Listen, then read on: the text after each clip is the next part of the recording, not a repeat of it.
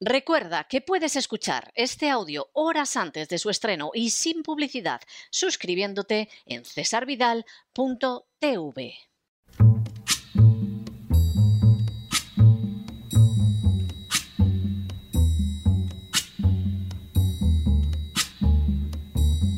La voz con César Vidal, desde el exilio. When the night has come and the land is dark and the moon is the only light we'll see. No, I won't be afraid. Oh, I won't be afraid just as long as you stand, stand by me. Muy buenos días, muy buenas tardes, muy buenas noches y muy bienvenidos a esta nueva singladura de La Voz. Soy César Vidal, hoy es el martes primero de diciembre de 2020 y me dirijo a los hispanoparlantes de ambos hemisferios, a los situados a uno y otro lado del Atlántico y como siempre lo hago desde el exilio. Corría el año 2019 cuando se publicó en Estados Unidos un libro de lectura verdaderamente obligatoria titulado Open Borders Incorporated, Who's Funding America's Destruction, es decir, Fronteras Abiertas, Sociedad Anónima, ¿quién está financiando la destrucción de América? Su autora, Michelle Molkin, dejaba al descubierto de manera sólida y documentada cómo la ayuda a la inmigración ilegal venía derivada no de razones humanitarias, sino claramente utilitarias en Estados Unidos. A juicio de Molkin, por ejemplo, el hecho de que la Iglesia Católica apoyara la inmigración ilegal en Estados Unidos se debe en primer lugar al deseo de recuperarse frente a la pérdida de más de 3 millones de miembros entre los años 2007 y 2015. La llegada masiva de inmigrantes ilegales procedentes de naciones sociológicamente católicas ayudaría a intentar reparar esa fuga masiva de fieles. Molkin afirmaba también que desde 1986, en que Ronald Reagan llevó a cabo una amnistía de los ilegales, los dirigentes católicos no han dejado de actuar en Estados Unidos y en el extranjero para socavar el cumplimiento de las leyes de inmigración y violar la legalidad. Esta conducta, que Molkin calificaba muy acertadamente como perfidia antipatriótica, constituye además un más que lucrativo negocio para la Iglesia Católica y otras organizaciones. Tan solo la reunificación de menores con sus parientes ha proporcionado a organizaciones católicas más de 104 millones de dólares entre los años 2008 y 2018 y más de 534 millones de dólares entre 2008 y 2017 en programas de asentamiento de refugiados. A eso se suman los beneficios impositivos, los subsidios y las subvenciones. La realidad es que la inmigración ilegal se ha convertido en un gigantesco negocio para la Iglesia Católica en Estados Unidos que persigue, según una de las personas que recibieron entrenamiento en este asunto, crear conflictos persiguiendo el poder mediante la explotación de la envidia de clase y la raza. No puede sorprender que este tipo de entidades católicas reciba dinero de George Soros, que tan solo entre los años 2000 y 2014 donó 1,4 millones de dólares al Catholic Legal Immigration Network Clinic, es decir, a la red de inmigración legal católica. Resulta también significativo que el 96% del presupuesto de las entidades católicas de caridad destinado al reasentamiento de refugiados no venga de sus fieles, sino de fondos públicos de carácter federal. La inmigración ilegal se ha convertido así en un jugosísimo negocio cubierto, no lo leguemos, con el llamamiento a la solidaridad. En las últimas horas hemos tenido nuevas noticias sobre el inmenso negocio que significa la inmigración ilegal en España. Sin ánimo de ser exhaustivos, los hechos son los siguientes. Primero, Los inmigrantes ilegales que llegan a España no son detenidos en las fronteras y expulsados inmediatamente en lo que constituiría un acto de defensa frente a una invasión, sino que numerosas ONGs los reciben desde el primer momento ofertándoles todo tipo de servicios. Esos servicios, a los que muchas veces no tienen acceso los ciudadanos españoles, son pagados con dinero público tanto de los presupuestos como de fondos procedentes de la Unión Europea. Segundo, en España, desde enero del año 2014 a marzo de 2019, las organizaciones dedicadas a la inmigración, en mayor o menor medida, han recibido cientos de millones de euros en subvenciones que se cubren con el dinero que los sicarios de la agencia tributaria sacan de los bolsillos de los contribuyentes. Tercero, así la Comisión Española de Ayuda al Refugiado ha recibido 128 subvenciones por un total de más de 187 millones de euros. Cuarto, así la ACCEN ha recibido 293 subvenciones por un total de cerca de 183 millones de euros. Quinto, así la CEPAIN, que se constituyó el 5 de mayo de 1994 como el Consorcio de Entidades para la Acción Integral con Migrantes y que también se ocupa de la difusión de la ideología de género, ha recibido 175 subvenciones por un total de más de 82 millones de euros. Sexto, así la red Acoge, fundada en 1991, ha recibido 28 subvenciones por un total de cerca de 25 millones de euros. Séptimo, Así, Federación Andalucía Acoge, fundada en 1991, recibió 56 subvenciones por más de 18 millones de euros. Octavo. Así, la Fundación RAIS Red de Apoyo a la Integración Sociolaboral, fundada en 1998, ha recibido 132 subvenciones por un total de cerca de 14 millones de euros. Noveno.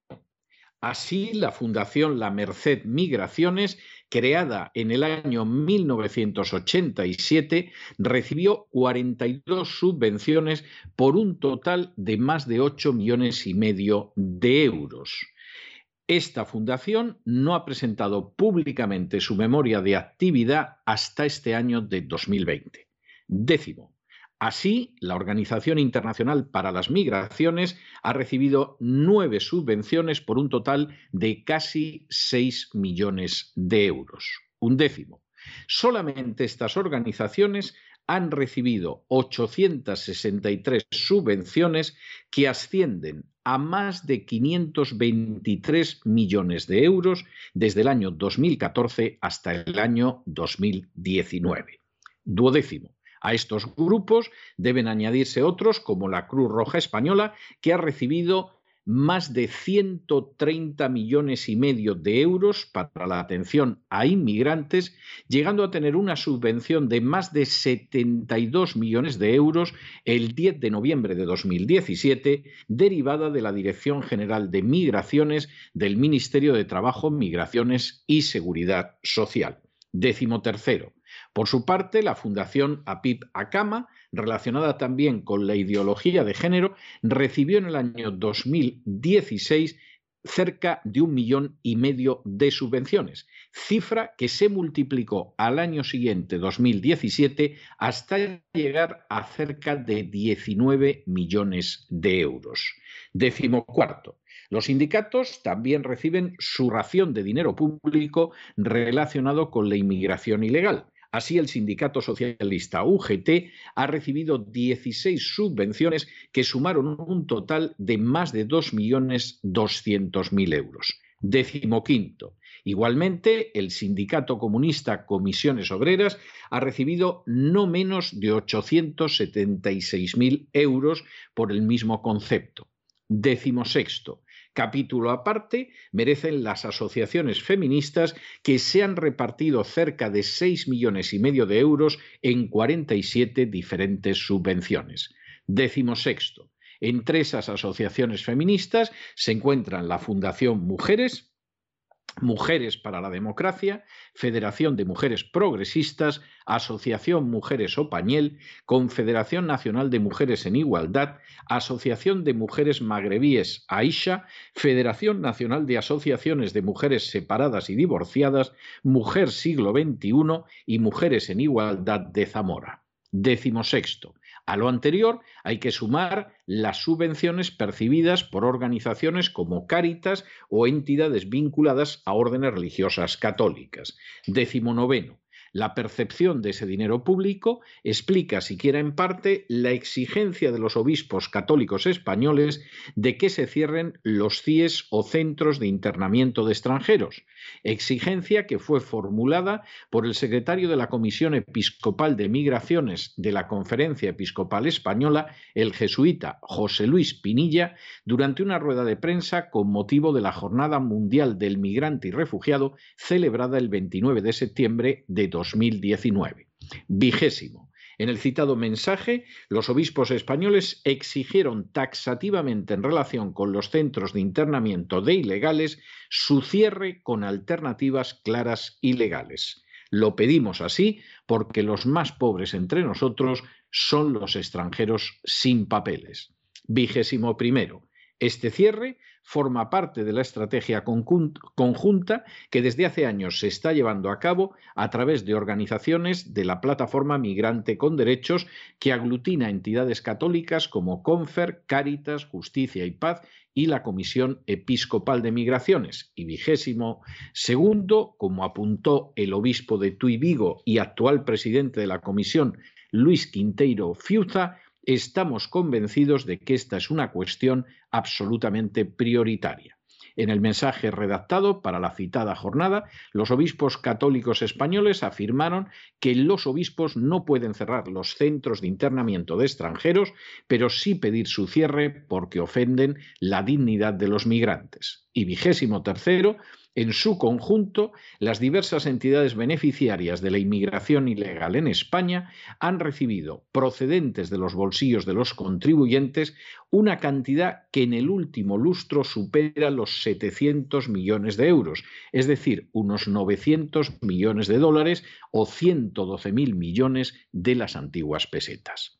La inmigración ilegal se ha convertido en uno de los grandes problemas de nuestro tiempo impulsada por la agenda globalista, que ha anunciado que mil millones de inmigrantes ilegales se precipitarán sobre Occidente de aquí al año 2030 y utilizada como un claro instrumento para acabar con las fronteras de protección de las naciones y con las diferentes culturas nacionales, esa inmigración ilegal se ha convertido en un negocio verdaderamente gigantesco que explica su respaldo por instancias que van del Vaticano a la extrema izquierda, pasando por las organizaciones feministas, los sindicatos o las más diversas ONGs. Cuando se examina el caso español, llama la atención que en términos generales buena parte de las entidades que reciben subvenciones se crearon a inicios de los años 90, cuando el problema no existía en una España azotada por elevadísimas tasas de desempleo y por lo tanto poco o nada atractiva para los inmigrantes. Si bien es verdad que en esa época ya la Unión Europea destinaba jugosas cantidades de dinero a abordar el tema y algunos españoles captaron la posibilidad de un gigantesco negocio. Aquellos que comprendieron esa posibilidad crearon entonces ONGs que comenzaron a recibir fondos europeos ya a inicios de los años 90 y que luego irían ampliando su radio de acción al comenzar la llegada masiva de inmigrantes en los años de bonanza económica durante el gobierno de José María Aznar. Las consecuencias de sus acciones, totalmente ligadas a la percepción de dinero público, no parecen haber importado lo más mínimo a estas entidades. Para la Iglesia Católica ha sido más relevante recibir dinero público de forma masiva e inmigrantes hispanoamericanos que pudieran acudir a sus parroquias cada vez más vacías que el riesgo de una inmigración masiva procedente de naciones islámicas o la enorme erosión sufrida por el sistema de bienestar en España. Para los sindicatos también ha sido más importante el dinero percibido que el impacto que esa inmigración ilegal está teniendo desde hace décadas sobre las condiciones de trabajo de los españoles. Para las organizaciones feministas ha sido mucho más trascendental el dinero recibido que el hecho de que esa inmigración esté vinculada a culturas en las que la mujer es objeto de una violencia mucho más considerable que la que pueda sufrir en España. En estos y en otros casos, lo importante al fin y a la postre ha sido la subvención y no el bien común. Un bien común tan deteriorado que los inmigrantes ilegales reciben en multitud de ocasiones ayudas sociales a las que no tienen acceso los enfermos, los ancianos o los desempleados españoles. Como supo señalar en su día Michelle Molkin, la política de fronteras abiertas es una política de destrucción nacional que se paga con el dinero que se arranca a los contribuyentes y que además se ejecuta gracias a ONGs que se caracterizan por una perfidia antipatriótica. Son en España las ONGs vinculadas en multitud de ocasiones a entidades parasitarias y privilegiadas como los sindicatos, las organizaciones feministas o la Iglesia Católica. Mientras tanto, en el tiempo que han necesitado ustedes para escuchar este editorial, la deuda pública española ha aumentado en más de 5 millones de euros y tengan ustedes por seguro que no van para suplir las necesidades muchas veces angustiosas de millones de españoles, sino para ayudar a aquellas organizaciones que derriban las fronteras nacionales en favor de una inmigración ilegal impulsada por la agenda globalista. Muy buenos días, muy buenas tardes, muy buenas noches. Les ha hablado César Vidal desde el exilio. Que Dios los bendiga.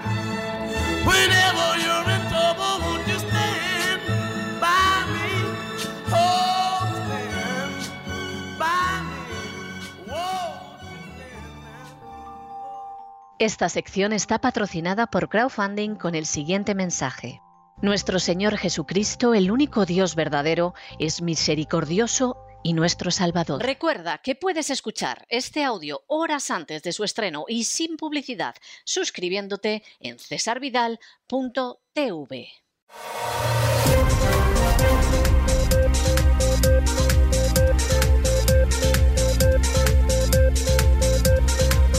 Las noticias del día. Estamos de regreso y estamos de regreso después de ese editorial que le hemos dedicado a todas esas organizaciones que se declaran solidarias con eso que llaman los migrantes que es algo que suena absolutamente espantoso, pero claro, el término inmigrante, eh, muchos se dan cuenta de que es que entran y encima entran y entran por millones y entran de manera ilegal, de manera que se ha llegado al término migrante. Esto es una estupidez, nunca se ha utilizado en español. Cuando España eh, enviaba a dos millones de personas fuera de España a trabajar, sobre todo a Alemania, a Suiza, a Francia, se hablaba de los emigrantes. Había incluso una conocidísima tonada de Juanito Valderrama, que era el emigrante, y había una película que se llamaba El emigrante, es decir, era el término, los emigrantes eran los que emigraban, los que iban fuera, los inmigrantes eran los que venían, que España no venía ni Blas. Vamos, cuando en los años 60 llegaron extranjeros, no eran inmigrantes, eran turistas, y en España estaban que no se creían de lo que estaban viendo en ese momento. Pero esa es la situación. Claro, como la inmigración es masiva, como el foro económico mundial o foro de Davos ya nos ha dicho que nos vienen encima mil millones de migrantes, que ustedes verán lo que va a quedar de Occidente con un trasvase demográfico de esas magnitudes, pues evidentemente los tenemos que llamar migrantes, que es uno de esos juegos del lenguaje para que efectivamente parezca que la cosa no es grave, es algo neutro, es aséptico, no influye sobre nuestro sistema de bienestar, no influye sobre nuestros impuestos, no influye sobre nuestro bolsillo. Es todo lo contrario. Y esto es algo que hay que dejarlo muy claro. Al final, el fenómeno de la inmigración ilegal se ha convertido en un inmenso negocio. Los que se dieron cuenta de esto ya en los años 90 no lo hicieron porque hubiera una necesidad en España, porque en España a inicios de los años 90 no venía ninguna inmigración. Hombre, te podías encontrar un corresponsal extranjero de un periódico inglés, pero eso no era un inmigrante, era un señor que le pagaban en libras todos los meses y que vivía de maravilla en España como suele pasar con la mayoría de los corresponsales extranjeros que acaban en suelo español, que se lo pasan verdaderamente maravilla y no quieren volver a su país, pero vamos, ni cargados de cadenas. Porque si en España no tienes que encontrar un puesto de trabajo y no pagas impuestos, se vive verdaderamente de lujo. Ahora, como pagues impuestos y como te tengas que buscar un puesto de trabajo, verdaderamente el destino puede revelarse muy amargo y muy difícil.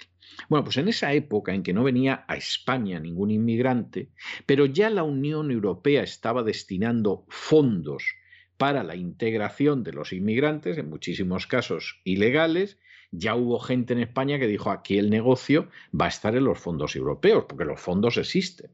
España ya está dentro de la Unión Europea. Bueno, vamos a hacer aquí el agosto a costa de inmigrantes inexistentes.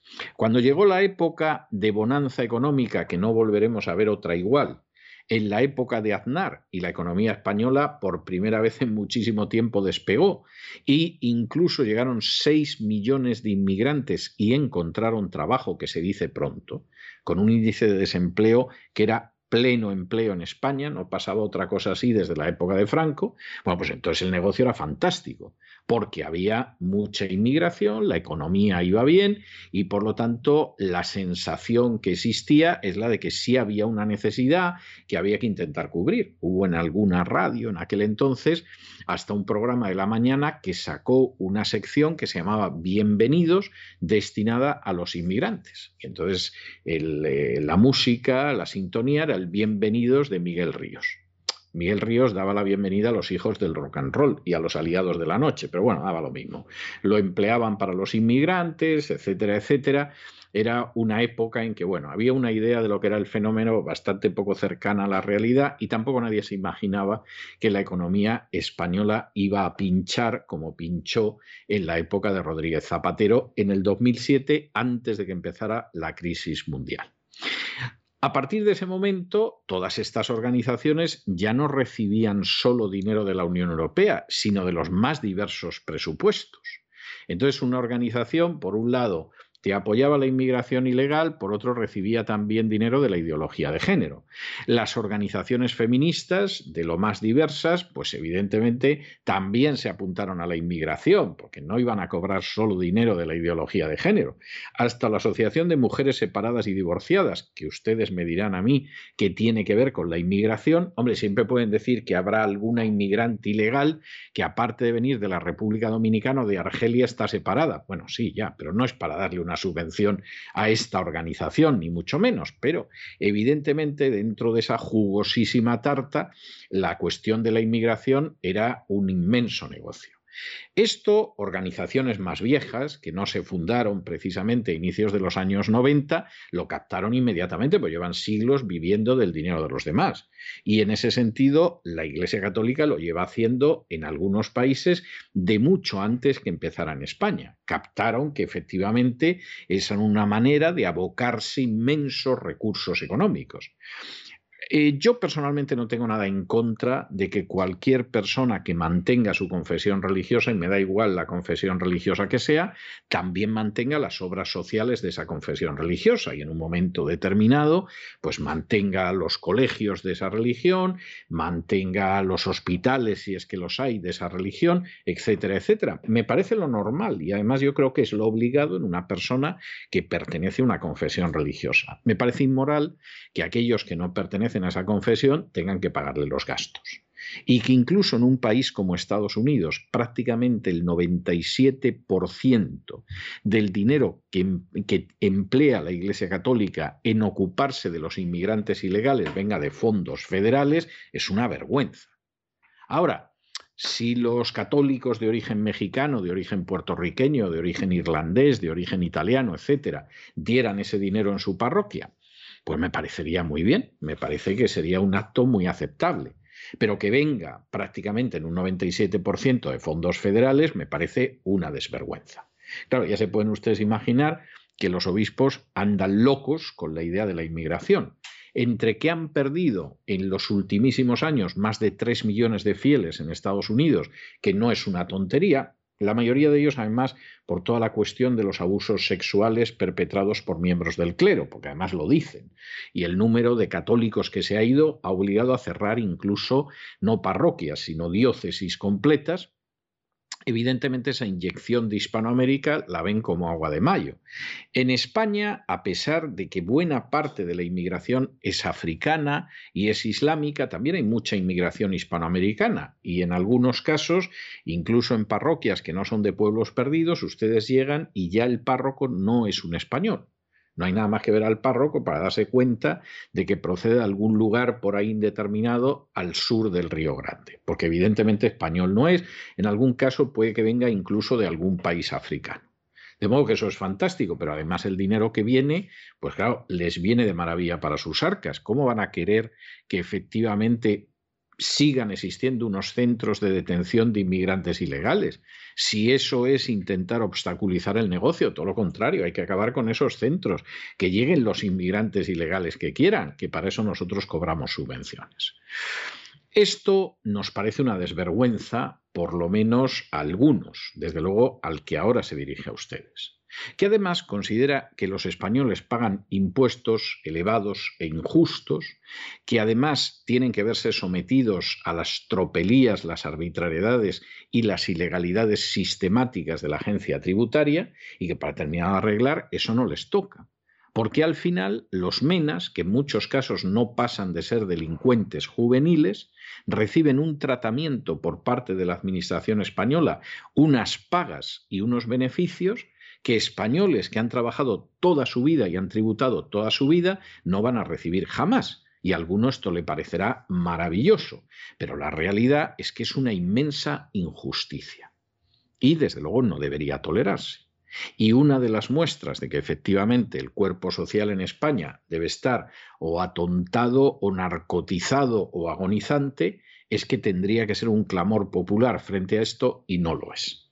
Hombre, te protesta la gente en algunos momentos, te dice cómo se encuentran los hospitales, eh, lamenta determinadas situaciones, pero luego el clamor popular como para enfrentarse con esto no existe, al menos en proporción suficiente, como para frenar a todos los que han convertido en un inmenso negocio la inmigración ilegal y luego lo que le pase al país y lo que le pase al sistema de bienestar les importa un pimiento, porque ellos hacen caja y hacen caja, pero bien.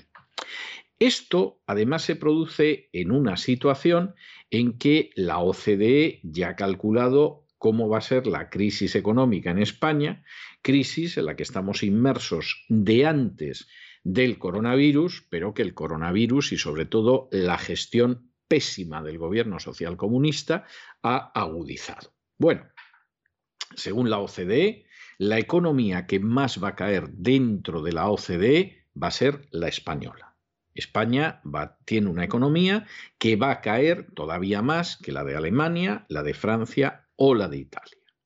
En segundo lugar, España no puede soñar en volver a los niveles de la precrisis que no eran para echar cohetes, ya eran bastante malos y bastante preocupantes, por lo menos hasta el 2023. Es decir, que aquí estamos hablando de tres años mínimo de secano y de seguir cayendo y de estar en una situación verdaderamente pésima. Hasta el, hasta el 2023 calcula Pedro Sánchez que va a estar gobernando. Con lo cual suponemos que también estará calculando que a lo mejor a finales del 2023 la cosa empieza a levantar un poco y gobierna otros cuatro años más. Bueno, si al final acaba comprando las máquinas Dominion, bueno, puede gobernar hasta las bodas del Cordero, o sea, pero vamos, ad calendas grecas que decían los romanos. Y además, tercera cuestión de la que nos alerta la OCDE, es que en España hasta las empresas viables, Fíjense ustedes en el término porque es verdaderamente espantoso. Las empresas viables son empresas que pueden caer. Y en fin, esto ya saben ustedes que incluye en primera fila a los bancos. Ayer nos habló de ellos en su despegamos don Lorenzo Ramírez, porque son los bancos menos fiables de toda la Unión Europea. No es que los bancos europeos estén para lanzar las campanas al vuelo, ¿eh? aclarémoslo, pero es que los que están peores son los bancos españoles y el peor de todos el Banco de Santander. O sea, es una situación, bueno, está peor el Sabadell, pero bueno, el Sabadell es un banco relativamente pequeño, seguramente sin ningún valor. Mientras que, por el contrario, el Santander se supone que es el banco más importante de España y es el que peor está de la Unión Europea. O sea que témanse ustedes cualquier cosa. ¿eh?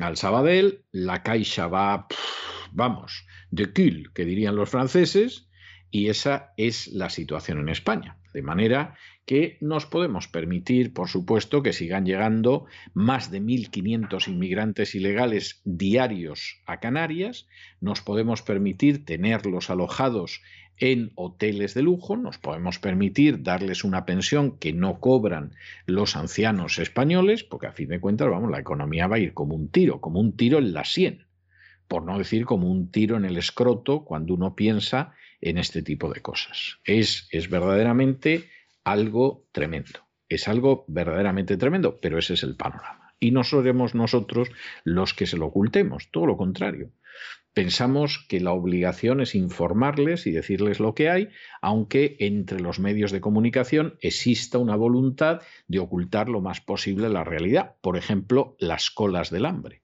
a las que ayer dedicamos el editorial y de las que los medios de comunicación procuran que no se diga absolutamente nada. En fin, analizamos estas y otras noticias que vaya si les afectan con la ayuda inestimable de María Jesús Alfaya. María Jesús, muy buenas noches. Muy buenas noches, César. Muy buenas noches a los oyentes de la voz. Un día más, no traemos noticias positivas de España. El panorama no es muy alentador. De los 37 miembros que tiene la OCDE, la Organización para la Cooperación y el Desarrollo Económico, España va a ser la economía que más se desplome, la que sufra la mayor caída. De momento ya ha caído en picado durante los últimos 10 meses. Y además, España auguran que no va a recuperar los niveles precrisis hasta el año 2030. Esto lo hacen a raíz de unos indicadores económicos y viendo las políticas que está aplicando el gobierno. Con la subida de impuestos difícilmente se recuperen esos niveles. España es el país de la eurozona en el que más se ha ralentizado la economía, evidentemente. Por encima de Alemania, Francia e Italia. El desplome del Producto Interior Bruto va a ser del 11,6 este año. Unas previsiones, las de la OCDE, algo mejores que las que presentaba el Banco de España, que estima una contracción de la economía del 12,6%, un punto más. O el Fondo Monetario Internacional, que piensa que la caída será peor, un 12,8%. Además, alerta de que hasta las empresas viables, digamos, las que se han salvado de la quiebra durante esta crisis, durante estos años además atrás, pues dice la OCDE que estas supuestas empresas viables podrán caer en España si esta situación económica se mantiene. Todo esto, que es un panorama, reconozcámoslo, en fin, no grato, no atrayente, no simpático, no alentador, no estimulante, es un panorama en el cual el gobierno fundamentalmente lo que hace es mentir a la población, censurar de manera creciente a aquellos que se atreven a decir la verdad y en el cual además el gobierno sigue teniendo como principal finalidad, no la única, ¿eh? pero principal, seguir saqueando lo poco que queda de la economía española. Y en ese sentido, bueno, el jamón se lo han ido comiendo hace muchísimo tiempo, pero todavía queda hueso ahí que se puede repelar y siguen repelando. Por ejemplo, en el mes de abril, en el mes de abril, es decir, estamos hablando ya de hace medio año, la Comisión Europea le permitió al gobierno español y concretamente al Ministerio de Hacienda que capitanea la señora Montero que bajara el precio del IVA de las mascarillas.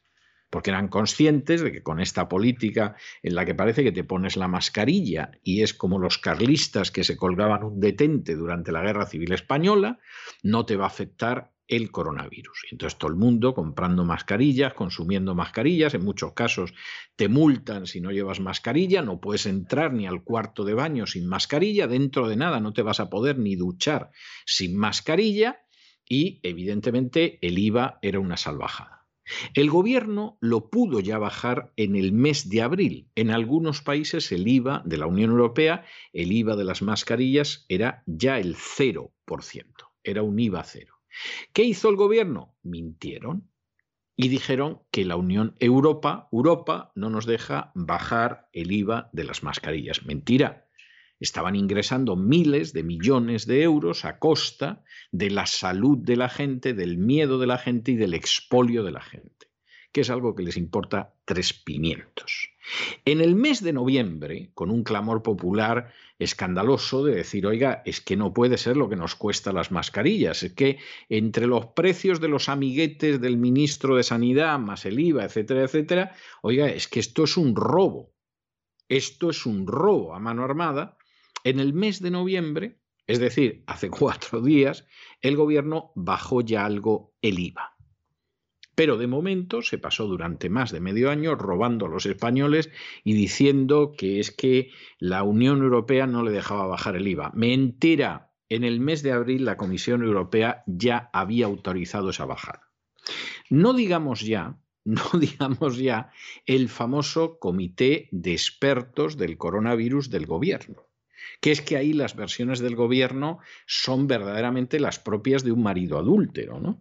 O sea, el marido al que le pescan morreándose con una rubia en una cafetería en los tiempos anteriores al coronavirus, claro está, y resulta que le pescan con la rubia y empieza a buscar excusas. No, no, no, es, es una prima mía pero si tú nunca has tenido una prima, bueno, sí, sí, porque es que esta prima es monja, por eso nunca te hablé de ella, pero bueno, si es una prima monja, ¿cómo te vas a estar morreando con ella y hay que ver la minifalda que llevaba la rubia? Bueno, porque era monja antes, pero ya no es monja ahora. Y entonces los disparates se van enhebrando uno tras otro, porque al final, claro, ¿cómo va a reconocer que se estaba morreando con una rubia, aunque lo vio medio Madrid mientras pasaba por delante de la pareja? Bueno, pues lo del gobierno ha sido lo mismo. Primero hubo un comité de expertos. Luego nos enteramos de que no había comité de expertos. Luego nos dijeron que sí había comité de expertos, pero había tanta gente en el comité de expertos que, claro, no nos iban a dar el nombre porque, que se iban a cansar leyendo el nombre de los expertos que habían en el inexistente comité. Y ahora, al final, el Consejo de Transparencia pues, le ha dicho al Ministerio de Sanidad que deje de tomar el pelo a los españoles porque es una vergüenza y que finalmente diga quiénes forman ese comité. Es más, ha dado un plazo de 10 días al Ministerio de Sanidad, que ustedes saben que pilota ese absolutamente irresponsable que se llama ILLA. Eso sí, irresponsable a la hora de ejercer como ministro de Sanidad, porque a la hora de conceder contratos multimillonarios a empresas que jamás se han dedicado a la sanidad y que estaban en la zona de su cacicato cuando él estaba en Cataluña, vamos, ahí es un tipo absolutamente responsable y con una habilidad tremenda. Ustedes imagínense lo que es hacer botellitas de diseño para vodka, para whisky, para ginebra y que de pronto te den un contrato para sanidad multimillonaria. es impresionante. Esto es como decir, vamos a ver, que aquí vamos a repartir dinero público. ¿Tú qué haces? No, yo hago sobres. No te preocupes, no te preocupes, a partir de mañana, en vez de sobres, hacen mascarillas. No, pero es que yo mascarillas, que no te preocupes, hombre, vaya este dinero por delante, aquí tienes dos milloncejos de euros. Pero es que yo de esto no sé y no sé, porque claro, lo mismo me pongo a hacerlo y pierdo dinero. Imposible. Si con el contrato que te hemos hecho con 100.000 euros íbamos que volábamos y te vas a llevar dos millones, que esto es España. Y en esta situación estamos. Pero a estas alturas seguimos sin saber quién es esa gente del comité de expertos, que nos han dicho de todo, como con lo del IVA. Bueno, pues, en fin, Aténganse ustedes a las consecuencias. ¿Qué les vamos a decir?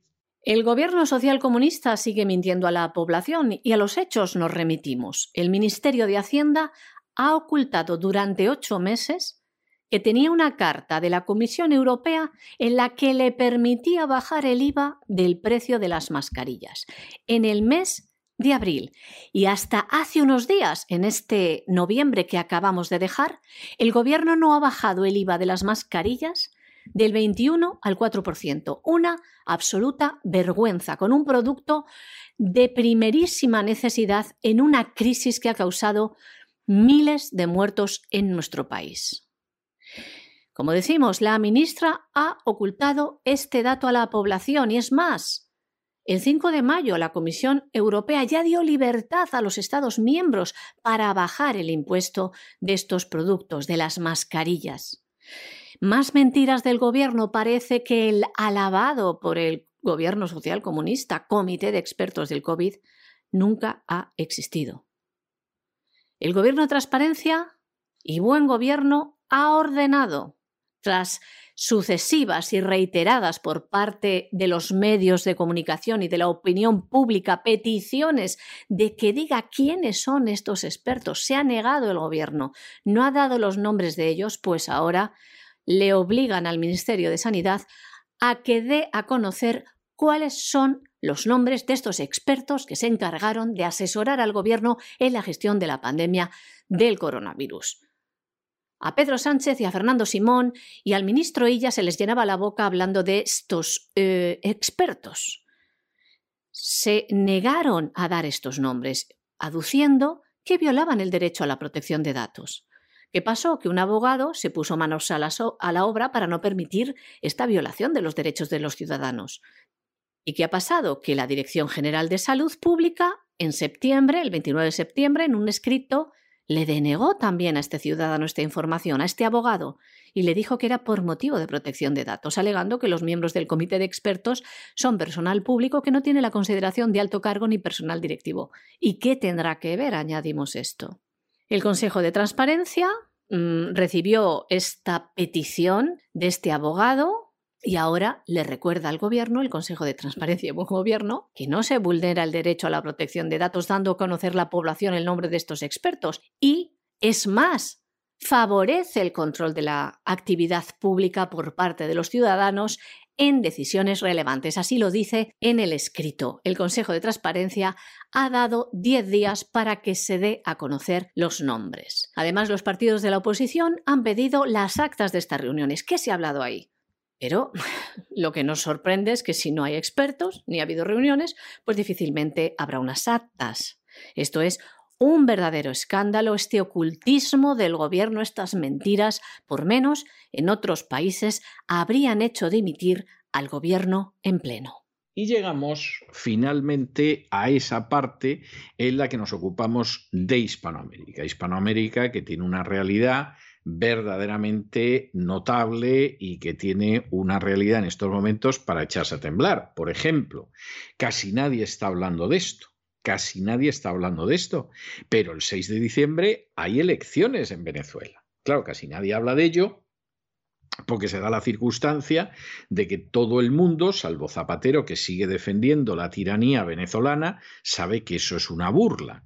Y claro, tampoco quieren hablar mucho de ello, porque en algunos casos como el gobierno español, y no solo lo que es el gobierno español, ha habido favores, entendimientos, besuqueos, eh, toqueteos con lo que es la dictadura venezolana.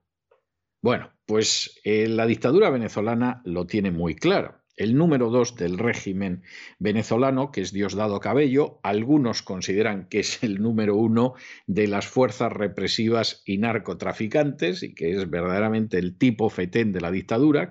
Maduro, pues es, es la cabeza tonta que aparece ahí, pero quien manda realmente es Cabello, sea lo que sea. Evidentemente es un personaje con mucho peso.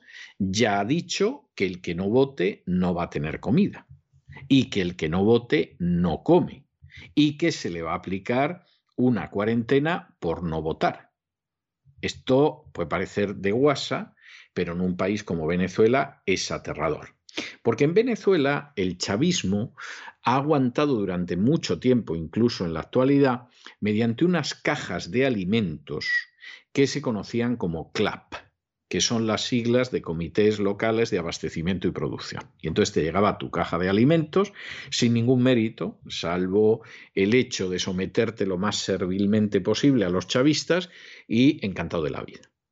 Y mientras hubo dinero y mientras las CLAP estaban bien, y mientras el precio del petróleo no se desplomó como consecuencia del pacto entre Obama y el rey de Arabia Saudí, pues todos están contentos. Pero claro, en el momento en el que las CLAP no llegan, en que la cosa se pone difícil, etcétera, que te digan que no comes es muy serio, porque es que es real. Es que efectivamente esa comida que te dan con cuenta gotas puede que no llegue. Y como todo el mundo sabe, los que no comen se mueren. Es, es algo, es una ley biológica imposible de orillar, imposible de sortear, imposible de sobrepasar. Y esa dictadura que tanto le gusta a Rodríguez Zapatero, porque claro, a Rodríguez Zapatero no le pagan con las cajas de, los CLAP, a Rodríguez Zapatero le pagan en dinero cash y contante y sonante, que no sabemos de dónde puede venir, pero que nos lo imaginamos. Claro, a Rodríguez Zapatero le parece maravilloso. El día 6, elecciones. Y vamos a ver qué pasa el día 6. Pero vamos, no se esperen ustedes que eso van a ser unas elecciones limpias, ni cosa que realmente se le parezca. Y nos vamos al régimen totalitario venezolano, a esta dictadura social comunista. Diosdado Cabello, el número dos del régimen de Nicolás Maduro, lo último que ha hecho es amenazar al castigado pueblo venezolano. ¿Y de qué manera les ha amenazado? Este ha sido el mensaje que les ha lanzado de cara a las elecciones que van a tener lugar este domingo. Decía así Cabello, para el que no vote no hay comida, el que no vote no come, se le aplica una cuarentena, ahí sin comer. Totalmente vergonzoso. Nadie alza la voz ante esto, ningún gobierno, el de España por ejemplo, una amenaza que hacía referencia a la orden de bloquear la entrega de las cajas de alimentos conocidas como CLAP, de los comités locales de abastecimiento y producción. Una amable invitación a los venezolanos para forzarles a ir a las urnas el próximo domingo y a su vez, claro, amedrentarles. ¿Por quién tendrá que votar? Por quienes les dan de comer, ¿no? La diputada opositora Delsa Solórzano, de inmediato, tras conocer esto que es vergonzoso, anunció en su cuenta de Twitter que va a remitir a la Corte Penal Internacional esta declaración del número 2 del gobierno venezolano, pues considera que someter a una población al hambre es un crimen de exterminio. Bueno, y de Venezuela nos vamos a Argentina, que no está tan lejos, donde el presidente Alberto Fernández, que ya saben ustedes que es un instrumento bastante dócil de la política de Soros y bastante dócil de la política de la agenda globalista, nos tememos mucho que a lo mejor no por convicción, sino por intentar evitar que la economía quebrada de la Argentina quede todavía más evidente que está quebrada, pues ha decidido ponerse en contacto con uno de los pocos políticos hispanoamericanos que hay en estos momentos, además de un país bastante importante en Hispanoamérica, que mantiene posiciones patrióticas y no globalistas, que es Bolsonaro. Bolsonaro tiene la intención de aguantar y, en última instancia, aquí lo que ha terminado sucediendo, pues es que Argentina le ha dicho, hombre, vamos a intentar impulsar Mercosur, vamos a llevarnos bien, ya sabemos que usted tiene las posiciones que tiene, pero vamos a intentar olvidar las diferencias del pasado y ver cómo salimos adelante. Eh, guste o no guste creerlo, la verdad es que esa unión aduanera en la que están Argentina, Brasil, Paraguay y Uruguay, ahí los miembros fuertes son Argentina y Brasil, casi habría que decir Brasil y Argentina. Paraguay es un país pequeñito, bastante atrasado, dentro incluso de Hispanoamérica. Uruguay es un país que ha funcionado relativamente bien hasta hace relativamente poco tiempo, en que la política de izquierdas está erosionando el país tremendamente, pero aunque haya sido un país que tradicionalmente pues, ha funcionado mejor que la Argentina, por ejemplo, no es menos cierto que es un país pequeñito y no tiene la relevancia de Argentina o del Brasil. Aquí forzosamente la idea de, de, Fernández pues es que de alguna manera consigamos que podamos salir adelante, pero también es un intento de domesticar al Brasil. Es decir, vamos a ver, si usted fuera, usted amigo Jair, amigo Bolsonaro, si fuera usted una persona que se dejara llevar un poquito, que no sea usted tan, tan antiglobalista, que sea un poquito menos patriota, pues nos podemos llevar bien, podemos intentar ver por dónde salimos. Bueno, pues seguramente Bolsonaro va a decir que quiere mucho a Argentina y todo lo demás, pero no le vemos, no le vemos ni mucho menos en la idea de dejarse arrastrar hacia la agenda globalista. Es más, nos da la sensación de que Bolsonaro, después de varios años de mandato, es todavía más antiglobalista que cuando llegó a la presidencia de Brasil. Y eso es absolutamente comprensible. Con motivo del tradicional Día de Celebración de la Amistad Argentino-Brasileña, los líderes de estos países han mantenido una reunión a través de videoconferencia. En esta conversación, el presidente de Argentina, Alberto Fernández, ha invitado al presidente brasileño, Jair Bolsonaro, a olvidar las diferencias del pasado e impulsar el Mercosur.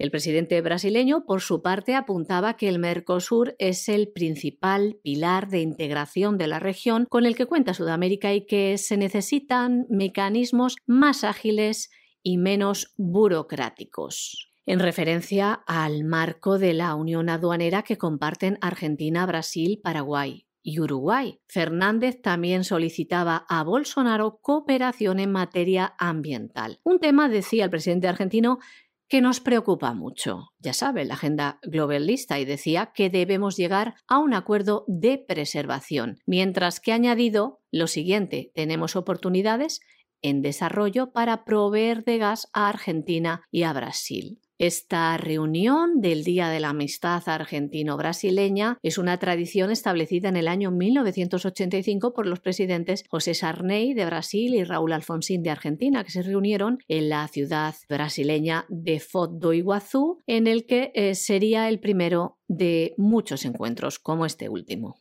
Y nos vamos finalmente a internacional desde Argentina y desde Brasil y aterrizamos, por supuesto, en Estados Unidos. Bueno, en Estados Unidos la batalla electoral se ha puesto muy emocionante. No esperen ustedes enterarse de esto en los medios de comunicación españoles, pero lo cierto es que esto se ha puesto muy interesante porque un juez de Nevada ya ha ordenado a los funcionarios del condado de Clark que permitan una inspección del equipo electoral y de los contenedores sellados que se utilizaron en las elecciones del 2020 para ver si efectivamente aquí lo que sucede es que ha habido fraude electoral o no. Y esto puede revertir el resultado de Nevada, que es en última instancia lo que busca sobre todo el equipo de Donald Trump. La cosa se ha puesto todavía mucho más caliente en Georgia o Georgia, si prefieren ustedes pronunciarlo así, donde un juez federal ha bloqueado de manera urgente las máquinas de dominio. Porque ustedes saben que esa demanda que presentó, demanda tremenda, Sidney Powell, resulta que eh, es una demanda en la cual realmente están acusando de fraude incluso al gobernador y al secretario de Estado del Estado de Georgia. Y se da la circunstancia de que eh, aquí está por ver si Dominion lo que ha hecho no ha sido ser un mecanismo de fraude, como presuntamente lo fue en Filipinas, donde hay dos elecciones ahora mismo en los tribunales como consecuencia de haber utilizado el sistema de Dominion, o como fue en Venezuela, donde hay testimonios que aparecen en la demanda de Sidney Powell señalando que el sistema se crea para que en su momento Hugo Chávez, el gorila rojo, el dictador venezolano, no pueda perder ninguna elección. Y aquí resulta que inmediatamente lo que sucede es que el magistrado ha dicho, momento, vamos a ver cómo están las máquinas antes de que aquí nos destruyan cosas. Bueno, como esto cuando empieza es una bola de nieve, a veces cuesta mucho que empiece a caer la bola, pero a medida que va cayendo la bola se va haciendo cada vez más grande y llega un momento en que arranca los árboles que encuentra su paso, pues aquí ya hay funcionarios electorales en Georgia que están empezando a decir que cuando estaban al 88% del tercer recuento oficial de los votos presidenciales, el software, mira tú por dónde empezó a dar problemas.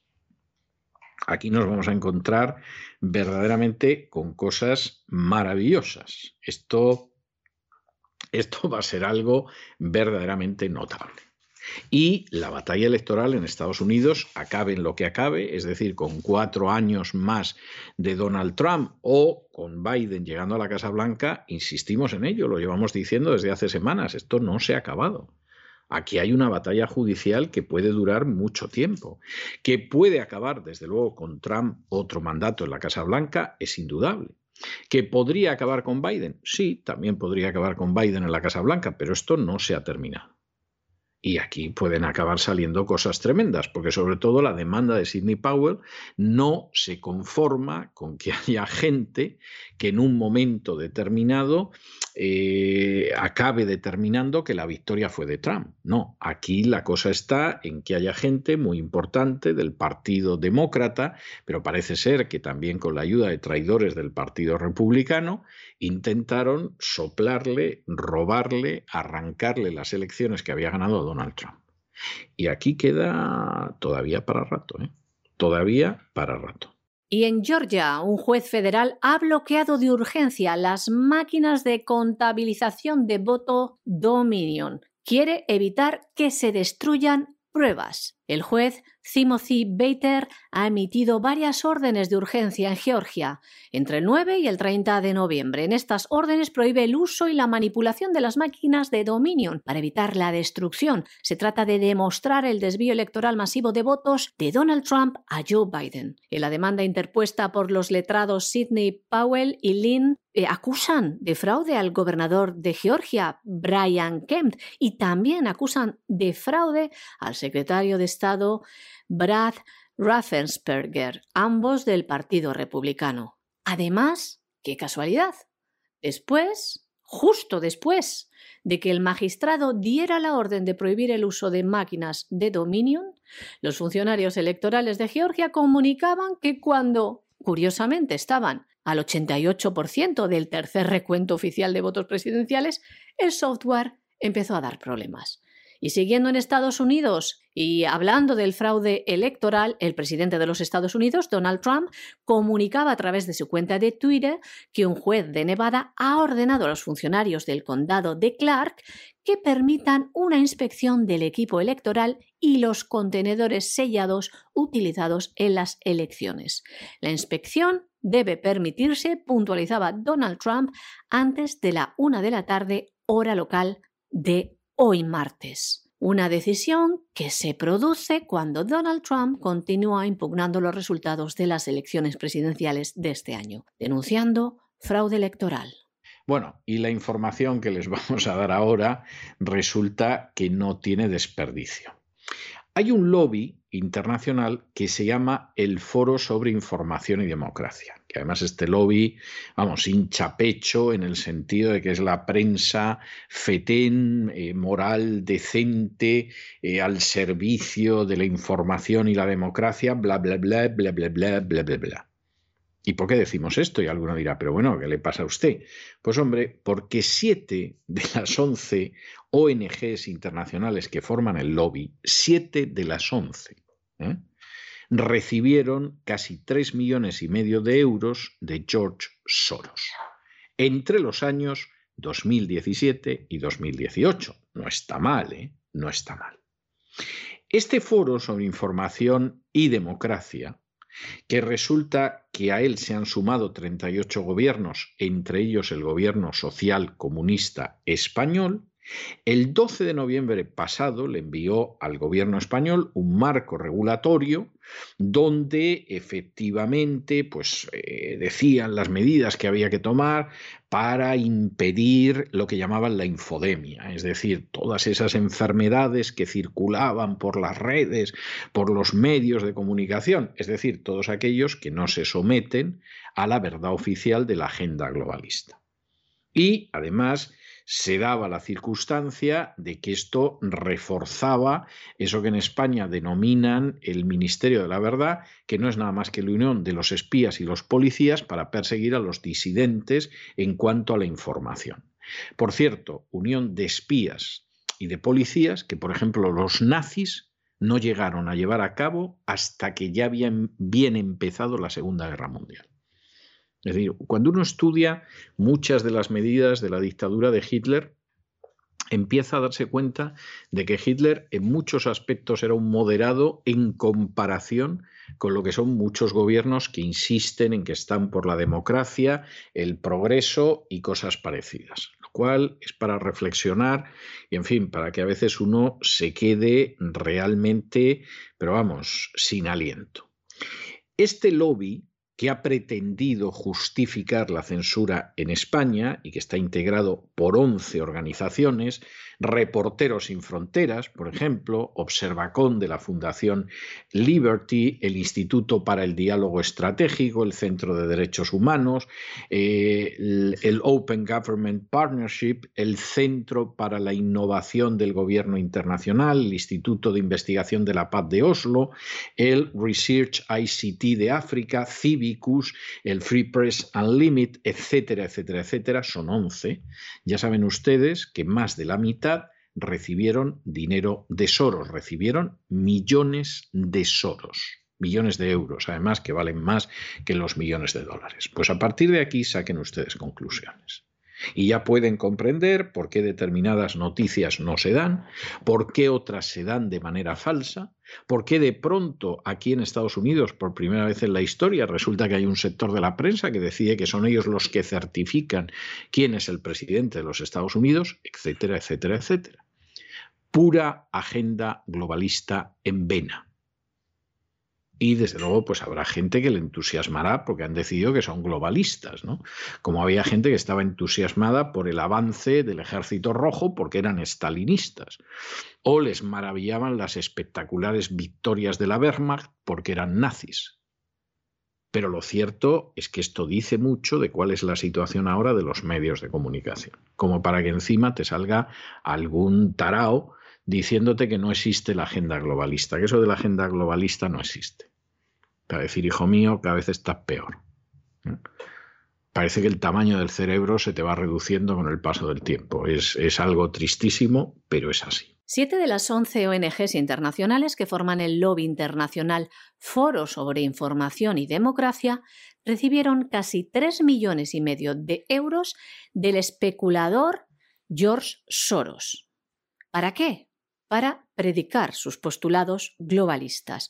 Un dinero únicamente, estos tres millones y medio, canalizado entre los años 2017 y 2018 a través de la Open Society Foundation. El Foro sobre Información y Democracia, al que se han unido 38 gobiernos, entre ellos el gobierno de España con Pedro Sánchez, remitió este foro a la Moncloa el 12 de noviembre un marco regulatorio con más de 250 recomendaciones para acabar, según sus observaciones, con lo que definían como infodemia, una pandemia de la información. Es decir, quieren controlar la información.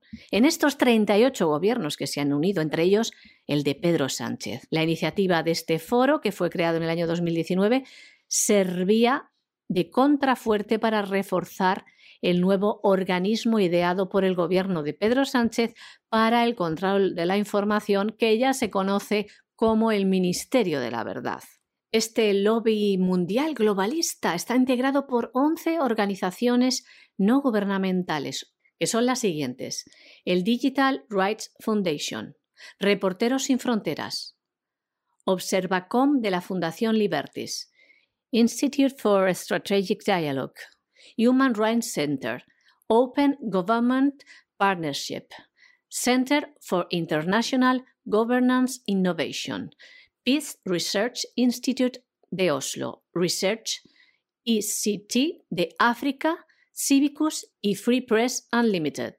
Como ven, una representación en muchos países del mundo, un foro sobre la información y la democracia, según ellos, que dice defender medidas que limiten la viralidad de contenidos engañosos. También dicen defender un marco de corregulación para la promoción de contenidos periodísticos de interés público basado en estándares de corregulación, es decir, que se va a dar la información que ellos digan.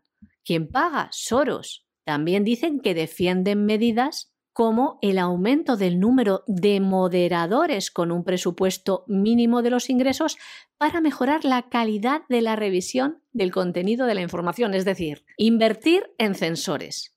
También van a vigilar la moderación de contenidos, entre otras cosas, les estamos leyendo lo que dicen defender, clasificación de contenidos y construcción de influencia social.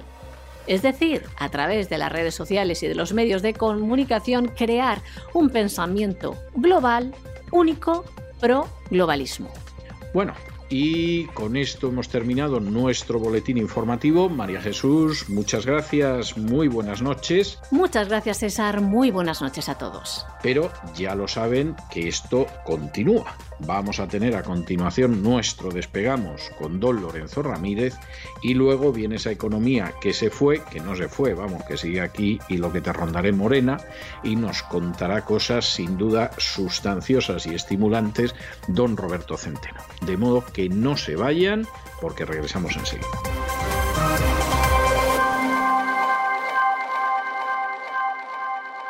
Recuerda que puedes escuchar este audio horas antes de su estreno y sin publicidad suscribiéndote en cesarvidal.tv. Convey Investments, gestión de la compra de apartamentos y casas en Miami y en toda Florida. En Convey nos encargamos de todos los trámites para que usted no tenga que preocuparse de nada. Es una inversión sólida, con seguridad jurídica y que ofrece un elevado rendimiento. También podemos gestionar el alquiler de su vivienda en Florida y asesorarle sobre los trámites migratorios. Para más información, entre en www.casaenmiami.es.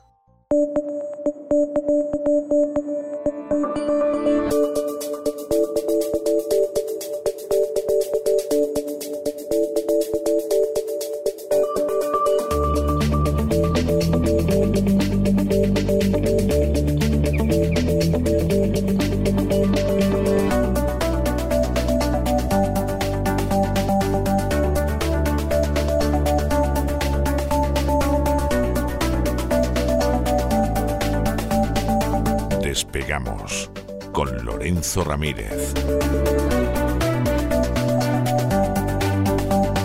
Corremos raudos y veloces hacia nuestro avión, atravesamos el umbral, nos tiramos en plancha sobre los asientos, nos abrochamos los cinturones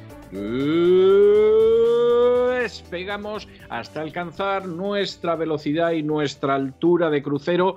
Aquí a mi lado Lorenzo Ramírez con una gorra en la mano, pero que tiene la gorra boca abajo y la pone así como si estuviera de pobre de pedir. Yo supongo que nos va a explicar qué es esto de la gorra eh, pedigüeña y, en fin, alguna razón tiene seguro. Casi no me atrevo a preguntárselo, pero nos lo va a contar. Muy buenas noches, don Lorenzo. ¿Qué nos trae usted hoy? Muy buenas noches, don César. Sí, vengo de, pedir, ¿no? Y últimamente parece que está de moda esto. Bueno, como el reportaje ese que hemos visto en televisión de la Cañada Real, donde salía una periodista diciendo, pobrecitos de la Cañada Real que no tienen ni luz ni agua, y se veían unos coches eh, de alta cilindrada aparcadas en las puertas de las casas.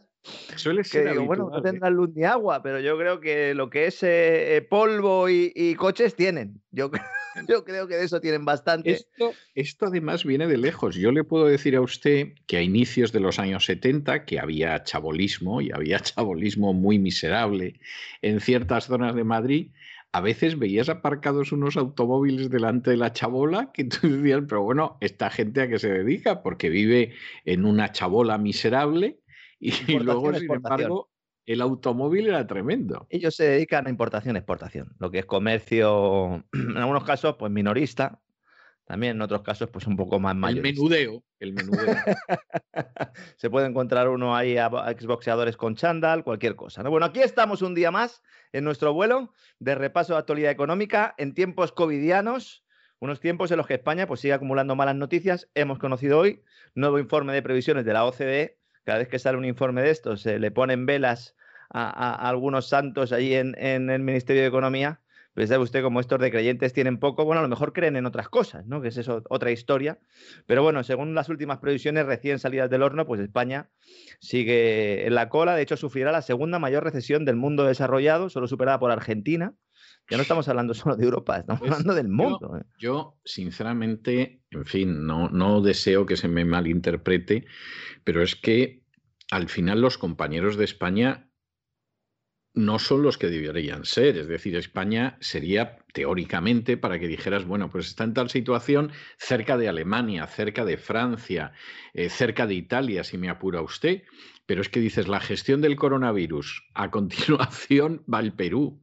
Eh, la recesión, eh, peor que nosotros, solo Argentina. O sea, eh, España ha decidido ser una nación situada al sur del Río Grande en el peor sentido del término y, y desde luego lo, lo está consiguiendo, ¿eh? Lo está libro, consiguiendo en- sin en un mu- duda. En un mundo que cambia, mm, realmente lo que plantea es eso, que no es que vayamos a una italianización de la economía española, sino que vamos, bueno, pues a estar en una situación en la que ahora, o en la que tradicionalmente han estado muchos países en Hispanoamérica, y los países de Hispanoamérica que están peor irían a una situación como las que están los africanos ahora mismo. ¿no? Es, es cierto, es así. No, yo sinceramente no creo que eso sea exagerado, pero, pero da muchísima pena porque dices, bueno, o sea, eh, lo de la hispanidad de Ramiro de Maeztu no era esto, con seguridad. No, O no, sea, no, no. eh, no era esto. a, ¿no? a Sánchez no se le pegó nada ahí en Ramiro de Maeztu esto. A lo mejor sabía tirar de 3, de 6,25 en aquella época, pero poco más, ¿no? Se está hablando de una caída anual del PIB cercano al 12% y en cuanto al mercado laboral, pues nuestro país tendrá el próximo año la segunda mayor tasa de paro, solo superado por Grecia. Nada nuevo bajo el sol, dirán algunos. Pues sí, pero ni rastro de esa recuperación en forma de lámpara de Aladino, ¿verdad? De la que hablaba Escriba, no el fundador del Opus, sino el ministro de Seguridad Social, tecnócrata de los malos. Escriba es de los malos. Aunque, aunque se haga pasar por, por uno de- los buenos, es de los malos, porque este, con solo analizar su currículum, se ve que ha trabajado para el mal, ¿no? Y es que la realidad, pues está dando bofetadas en el discurso gubernamental, eh, día tras día, ¿verdad? El mes que acaba de concluir noviembre, eh, escasas horas, bueno, pues lo hace con un incremento del número de personas afectadas por ERTES de casi 150.000. La verdad es que no se esperaba tanto incremento. Porque estamos hablando, dicen, bueno, en teoría, en teoría, por muy mala que fuera la campaña navideña, algo se tendría que contratar, o por lo menos algunos de los que están en ERTE tendrían que volver. Pero como llevamos aquí explicando desde hace mucho tiempo, la mayor parte de los afectados por ERTE trabajan en- o, en- o bien en sectores o bien en empresas que están muy lejos de recuperar ningún tipo de normalidad. ¿no? Entonces estamos otra vez en cifras del fin del verano, cerca de 750.000 afectados que están en expedientes de regulación de empleo temporal. La T de temporal está ahí porque es la figura, pero mm, realmente no hay ningún viso de que esta gente vaya a volver a trabajar, que es lo más duro de todo, ¿no? Entonces, aunque es cierto que las restricciones de movilidad reducen la demanda de bienes y servicios con motivo de la campaña navideña, como digo, nadie esperaba, por lo menos en el gobierno no se esperaba, a mí me ha sorprendido también que el frenazo fuera tan salvaje, es solo en el mes de octubre, es decir, en el mes de octubre a noviembre me refiero, la comparación de cierre de noviembre con cierre de octubre, ¿no? Luego también tenemos datos de trabajadores autónomos, ¿no? que también es un indicador relevante. Hoy también la Asociación de Trabajadores Autónomos ha publicado un informe en el que asegura que desde el pasado 1 de octubre, medio millón de trabajadores por cuenta propia han cesado actividad. Bueno, a mí, pero a mí eso no me. Vamos a ver, a mí me parece espantoso. ¿eh? O sea, me parece un dato que es de esos que dices, vamos a ver, me voy a sentar antes de desmayarme o me voy a tomar un coñac doble o no sé si me corto las venas o me las dejo largas. Es decir, es, es un dato terrible, pero mentiría si dijera que me sorprende. Es decir, es que esa pobre gente, ¿cómo va a sobrevivir en España? Si es que parece que se ha desatado la veda del autónomo y en vez de cazar gamos y corzos y perdices, lo que van es a exterminar al autónomo. O sea, si es que es así, si es que es un país criminal, eso donde además se da la circunstancia de que muchos de los autónomos es gente que se decidió a no morirse de hambre gracias a las malas artes de Montoro y se reciclaron como autónomos porque vieron que no encontraban un empleo después de esos dos millones de desempleados que creó un miserable que había en el Ministerio de Hacienda que se llamaba Cristóbal Ricardo Montoro. Y esta pobre gente, pues parece que hay un deseo de exterminarlos. O sea, yo creo que se tienen que sentir en algunos momentos como alimañas a los que persiguen para acabar con ellos. Sí, como en la película, hay muchas películas, ¿no? Es de la caza, es la última, ¿no? Que Sí, hay este sí, sí. sentido, que es verdad, es, es así. Y un día, uno de los despegamos, eh, titulamos así, ¿no? Caza al autónomo, porque yo también tengo esa sensación, especialmente cuando estamos viendo día tras día que se producen subidas de cuotas. Unas estaban pactadas, se suponía, de 2018, otras en 2019, yo no sé, pero cada mes que llega el palo es mayor. para los autónomos, están sufriendo ahora la enésima subida, no será la última, y encima tienen el rostro a nuestro querido gobernante de decir en el Congreso que nunca un gobierno había ayudado tanto a los autónomos, Hombre, pues, ayudándoles a quebrar o a cerrar o a pasar a la economía sumergida, porque claro, si los incentivos antes a, estar en economía sumergida siendo un autónomo ya eran muy altos, usted acaba de mencionar ahora, a pesar de Montoro y efectivamente eh, con esos trabajadores que muchos fueron despedidos de sus empresas, hicieron de su capa un sallo y dijeron, pues venga, vamos a hacernos autónomos teniendo el peor régimen económico para los autónomos de toda Europa, eh, sin ninguna duda, eh, pues a pesar de eso, ahora, pues la enésima vuelta de tuerca, Lorenzo Bernardo de Quiroz decía hoy que es un gobierno necrófago, porque quiere matar a los autónomos y luego comérselos, ¿no? Pues algo así, porque ya mm, poco va a quedar, ¿no? Poco va a quedar eh, de lo que hay, ¿no? Y efectivamente, los autónomos y las pymes, porque podemos extenderlo al mundo de las pymes, eh, eh, van a ser las grandes perjudicadas en, esta crisis. De hecho, yo cada vez veo más claro que el, contubernio este entre Estado y grandes multinacionales está aprovechando el COVID de forma tremenda y además de una forma salvaje para acabar, para acabar prácticamente con todo el tejido industrial. ¿eh? Sí. Por lo menos con el tejido empresarial, si no queremos hablar de industria, con el tejido empresarial. Es verdad que el que se reinventa, hay mucha gente que, que eh, teniendo pequeños establecimientos luego ha apostado mucho por Internet, es verdad, y, es también cierto que hay otros muchos negocios donde eso es imposible, ¿no? Pero el que no se redacte es que se lo van a comer, se lo van a comer con patatas, ¿no? Claro que una de las razones de que muchos autónomos y pymes no puedan salir adelante es la propia morosidad de las administraciones públicas. Llevamos, iba a decir años, pero yo creo que décadas, don César, hablando de la morosidad de las administraciones públicas. Porque claro, han ido cambiando la ley para que las administraciones públicas paguen en plazo, reduciendo esos plazos, y es que ellos mismos son los que no los cumplen, ¿no? Estamos hablando de las administraciones públicas que nos hablean a impuestos para pagar servicios que luego no pagan. O se pagan pues dentro de meses, o incluso años después de realizar los trabajos. Y ahora mismo, con todas las medidas de liquidez impulsadas por el Ministerio de Hacienda a cargo de impuestos y deuda, además del famoso FLA, FLA, FLA, el fondo de liquidez de Montoro, eh, los impuestos del futuro que se traen ahora con las emisiones de deuda, pues resulta que en los dos últimos meses la morosidad de las comunidades autónomas a los proveedores, a pymes, a autónomos, a también a alguna gran empresa, se ha disparado un 15%, sumando más de 4.000 millones de euros sin pagar.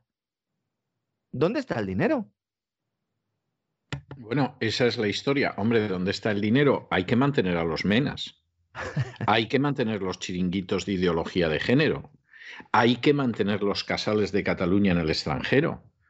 Hay que mantener las subvenciones a los medios de comunicación. Pues ya tiene usted alguno. Hay que mantener a los bancos y a los empresarios, como dice usted. Pues ya tiene una idea de dónde ha ido a parar el dinero. Sí, sí, sí, es verdad que tres de cada cuatro euros de la deuda autonómica son con proveedores sanitarios, lo cual es aún peor, porque en teoría se supone que el gobierno, gobierno central, lo que ha hecho ha sido abrir el grifo y administrar dinero, y más que va a caer eh, con la justificación sanitaria, con la justificación del COVID. Pero es que estoy hablando de, facturas que llevan mucho tiempo presentadas y que no se pagan, ¿no? Hablaba usted de los MENAS. Se han montado una buena, eh, porque parece que sí hay dinero para repartir dinero a los inmigrantes, sobre todo las oficinas del Banco Santander, ¿no? Supongo que ha visto las imágenes, alguna de ellas, ¿no? Que se han hecho virales en las redes sociales, en las que se ve como hay una fila de inmigrantes o varias haciendo cola en oficinas del Banco Santander, ¿no?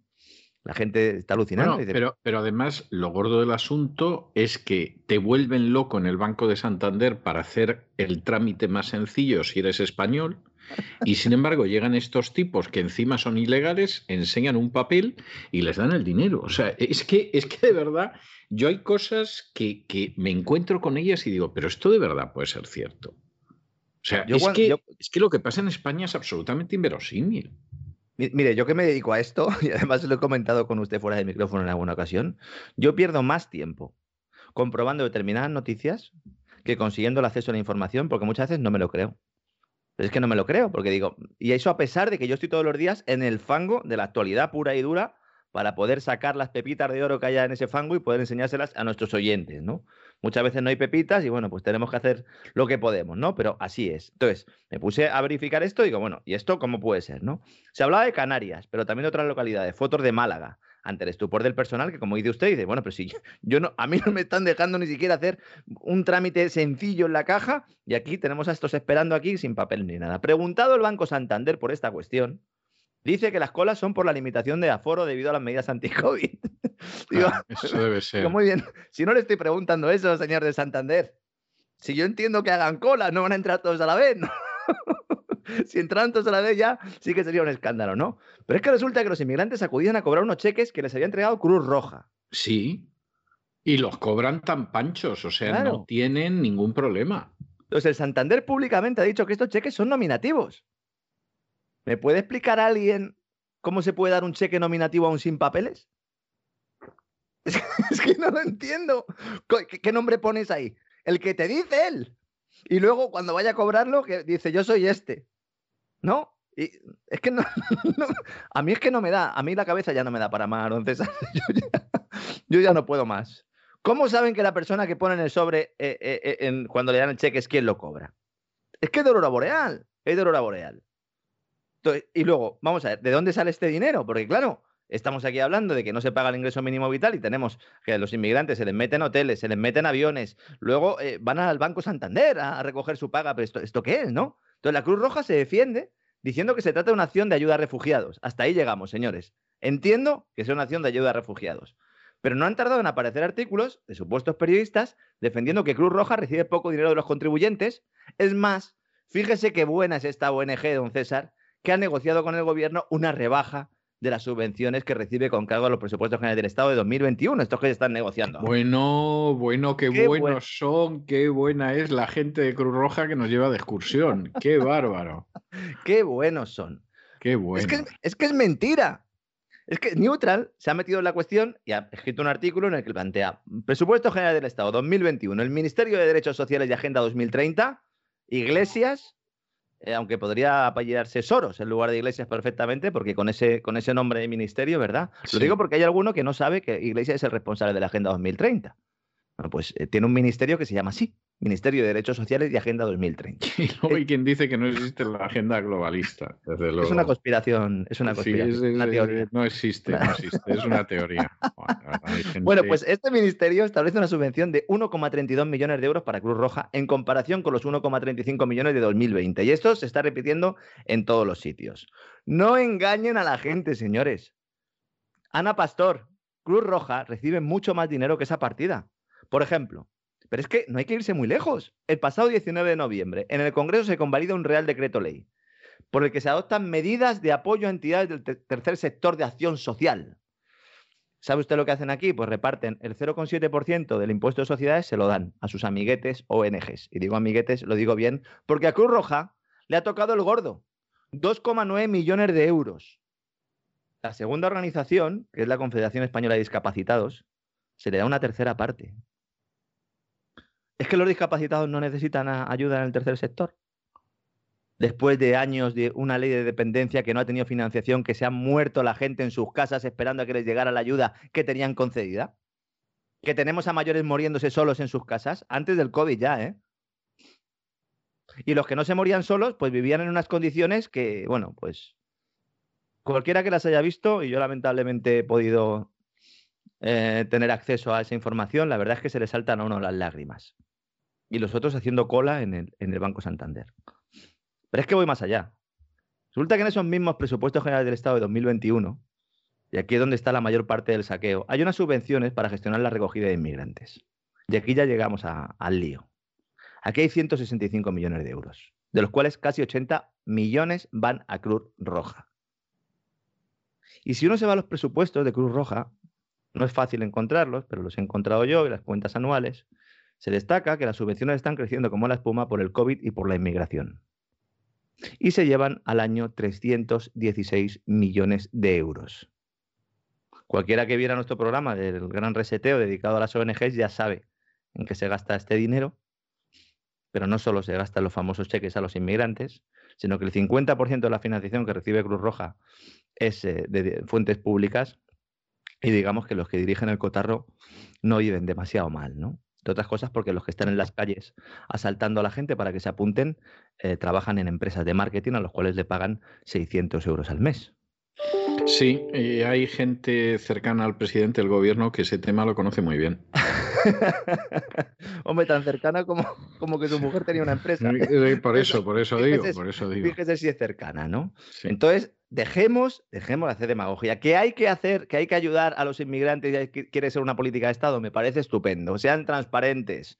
Y luego, ¿por qué el Banco Santander está haciendo esto? Que atiendan primero a sus clientes. ¿eh?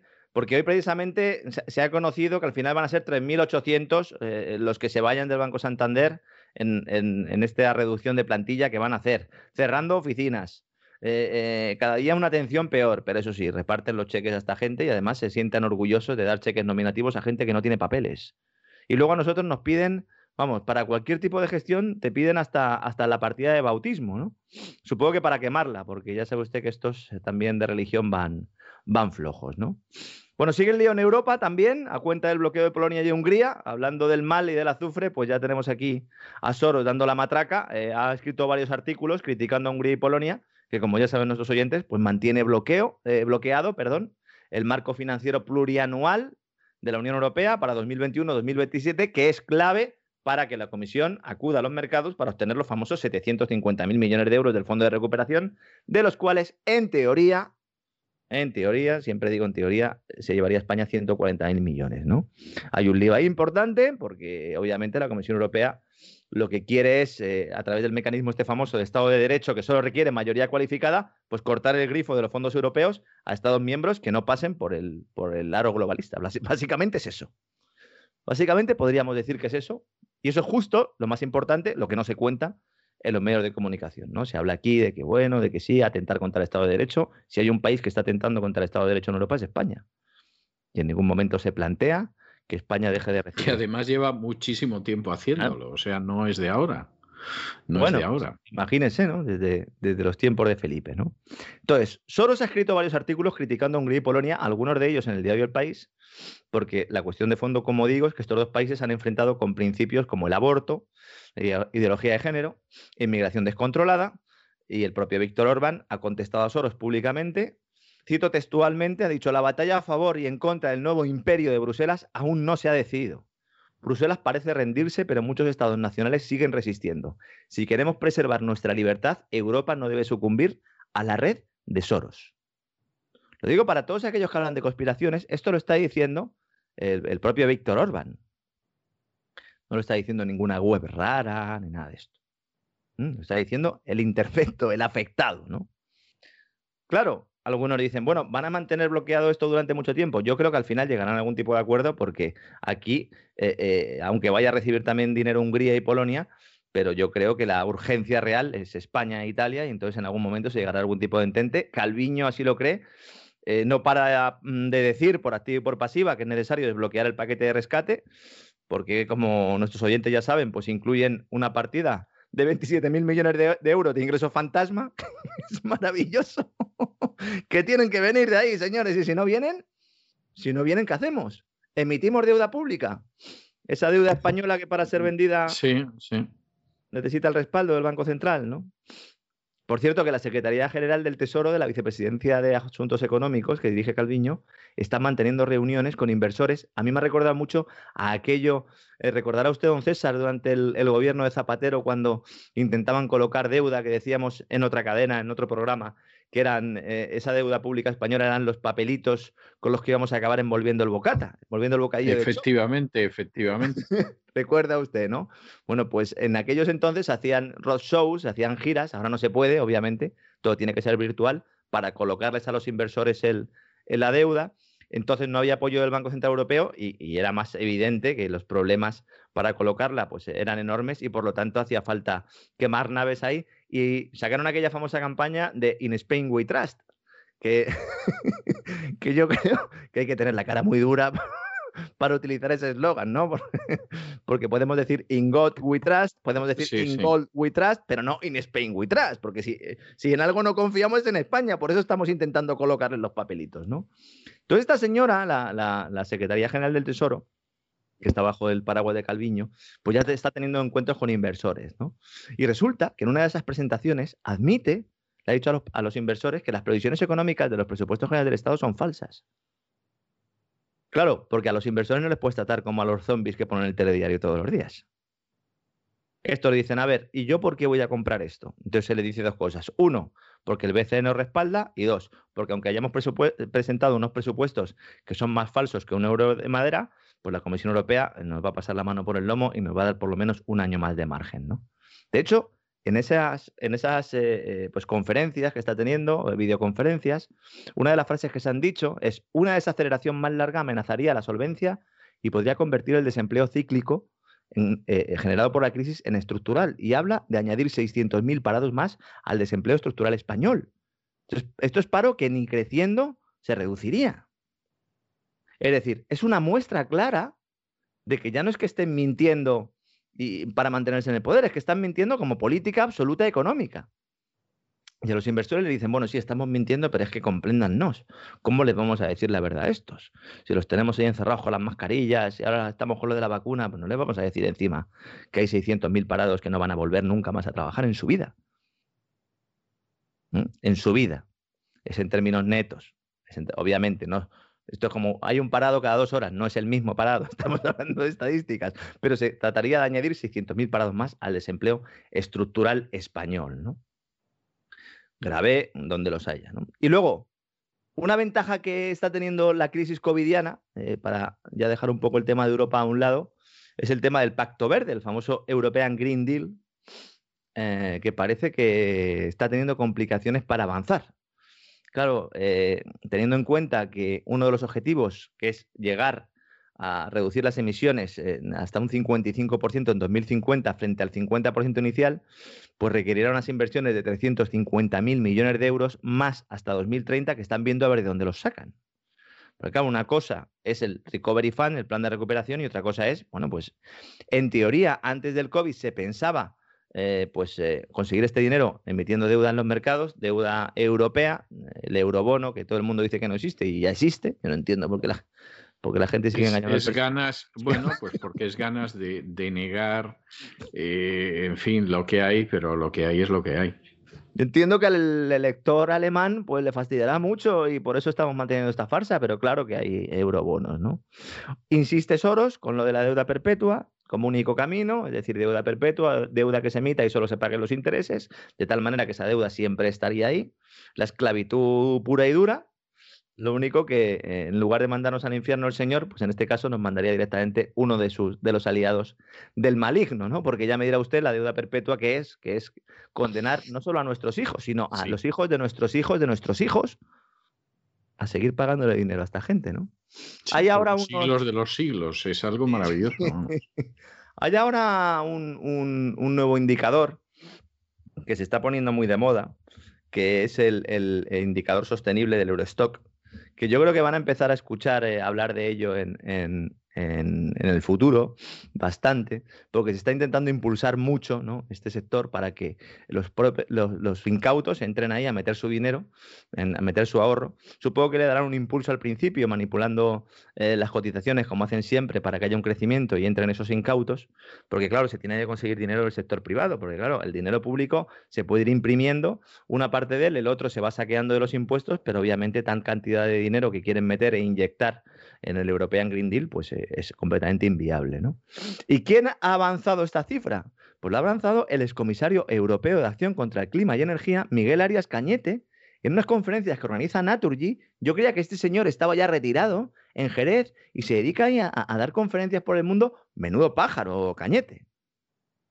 Un tipo toda la vida viviendo el presupuesto público, con sus negocios personales, un tipo que es rico y que en la última parte de su vida la más pegada a la burocracia europea, pues se ha convertido en un calentólogo convencido. Es calentólogo convencido. Además, de pura cepa, ¿no? Eh, lo que no dice es que tiene coches eh, de alta cilindrada que consumen gasolina a expuertas, ¿no? Supongo que calentólogo siempre y cuando pues el, coche eléctrico lo, lleve, lo lleven los demás, ¿no? Ahora está dando conferencias, retirado como un millonario en Jerez, y es tremendo ¿no? que, este señor pues, eh, eh, pues siga siendo considerada un, no sé, una voz autorizada. ¿no? Hombre, por haber sido comisario europeo, pues algo sabrá, pero desde luego sabrá del mal también en lugar del bien. Arias Cañete, que es otra de las personas eh, que, bueno, pues que su departamento de comunicación le molestaba mucho que le llamáramos Arias Cañete, algo que tampoco entiendo. Si ayer hablábamos de Juan Manuel Moreno Bonilla, que el Departamento de Comunicación de la Junta quiere que le llamemos. Que, había que llamarle Arias como la mantequilla. Miguel Arias. Miguel Arias. Sí, Anda. como la mantequilla, sí. ¿no? Se muy enfadaban bien. mucho. Decían que le, Le llamaban cañete. sí, que le rebajaba, eh, no sé, el el- el- el estatus, que le llamen cañete. No sé si te apellidas Cañete y Bonilla, pues oiga, ¿Qué pues tiene lo que hay. particular esos apellidos? Hay cosas peores, ¿no? El problema es que yo no me había planteado que fuera nada, hasta, que- nada raro hasta que me dijeron que no lo usara. Ya sabe usted cómo soy don César y entonces a partir de ahí lo empecé a usar siempre. ¿Qué es lo que tienen estas cosas? ¿No? Como algún periodista de expansión eh, que en los últimos tiempos en Cataluña se dedica a hacer defensa de, de la política centralista cuando estuvo años diciéndome que tenía que poner con, consellería y, hablar en catalán en un periódico español. Pero bueno, ya ve usted cómo están las cosas. Leire Pajín es otra que se ha colocado otra vez. Yo pensaba que esta señora ya lo había dejado también. La verdad es que desde que abandonó la política le ha ido muy bien a esta señora. ¿eh? Ah, tiene que tener algún padrino, de alguna manera, esta señora, o, no ser tan tonta como parecía. o a lo mejor las dos cosas. Yo no sé, don César, eh, si sabe usted por dónde voy, pero la señora Pajín, la verdad es que le ha ido bastante bien en los últimos tiempos. Vamos, ni que tuviera un padre ilustre, vamos, es algo, es algo clarísimo. Ahora le han dado la presidencia de la Fundación EULAC, que es un organismo público creado entre la Unión Europea, Reino Unido y los países de la Comunidad de Estados Latinoamericanos y Caribeños, o sea, todo el mundo, todo el planeta, ¿no?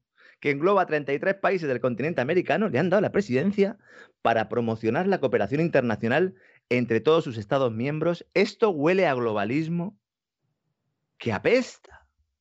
Pero claro, Totalmente, pero eso, en eso es en lo que, en lo que ha estado ella. ¿eh? Sí, sí, es, lo que le iba a decir. He estado revisando un poco su currículum y, y, bueno, aparte de, de que yo ya la dejé cuando estuvo en Naciones Unidas entre 2012 y 2013, ¿verdad? En aquel famoso despacho en el centro de Manhattan. ¿Se acordará usted, don César, que decía, se quejaba de que trabajaba mucho y que algunos días tenía que comer encima del teclado? No sé si recuerda usted Sí, aquella sí. anécdota. Hay que tener cuidado, señora Pajín, supongo que ahora ya se, se habrá dado cuenta, la gente que está acostumbrada siempre a comer en restaurantes de, de cinco tenedores, cuando uno come encima del teclado, pues hay que poner una servilleta o algo, porque si no, el Sí. teclado sí. se pone hecho polvo, ¿no? Entonces, aunque no sea suyo el teclado, pues la señora Pajín seguro que ya lo sabe. Lleva los últimos seis años como directora de desarrollo global en el Instituto de Salud. Ha presidido la Red Española para el Desarrollo Sostenible. Pero esta señora, a ver si al final, insisto, era más lista de lo que parecía, don César. Esta era la que decía que el problema de España era que el PIB era masculino. Mire, yo estoy convencido de que es el típico caso de aparachic, en este caso aparachica, que, bueno, que simplemente pues tenía buenos padrinos y punto, y final. O sea, se lo digo como lo siento. Es decir, yo con Leire Pagín he coincidido en alguna ocasión, ¿eh? Y mm, me pareció cortita. Pero igual que le digo que me pareció cortita, también creo que, que efectivamente es una persona que desde el principio la ubicaron muy bien para que viviera a costa del presupuesto. Esta chica no ha trabajado en su vida. Y, eso sí, siempre le han dado unos puestos verdaderamente impresionantes. Punto final. No, no hay más. Y es la persona que va aprovechando la moda del momento, el día menos pensado, pues se pone a hablar en favor de los menas si efectivamente es lo que se tercia. Y gracias a eso, pues le va absolutamente maravilla. O sea, No, punto la- final. La verdad es que, y además en ese sentido eh, coincide con su apellido, es el, el- el perfecto hombre de paja, en este caso mujer de paja, para poner en determinados organismos y que luego pues los verdaderamente responsables de las agendas pues vayan implantándolas a nivel global, ¿no? Antes hablábamos de Soros, pero hay otros, otros muchos eh, que están en esta línea de destrucción total de, de la civilización tal como la conocemos. Yo entiendo que para algunos escuchar esto sea duro, pero es que es lo que hay. Y, aquí eh, sí que no caen medias tintas, es decir, que se quede eh, hacer un análisis puramente económico, un análisis puramente político, un análisis puramente sociológico, se va a dejar eh, buena parte del, argumento fuera y de, y de lo que está ocurriendo fuera y no va a ser capaz de comprender lo que está pasando, ¿no? Que es una guerra directamente, yo creo, contra, contra la propia humanidad, ¿no? La señora Pajín lleva desde septiembre colaborando como analista política en la hora de la 1, con, compartiendo mesa y tertulia con José Bono, Cristóbal Montoro, don César. Es es ¡Hombre! Vamos, o sea, el grupo de la virtud, la, la cofradía de los intocables, o sea, es, es algo verdaderamente, en fin, el convento de los santos. Es que, es que menciona usted una gente, eso ser la comunión de los santos, que dicen algunos.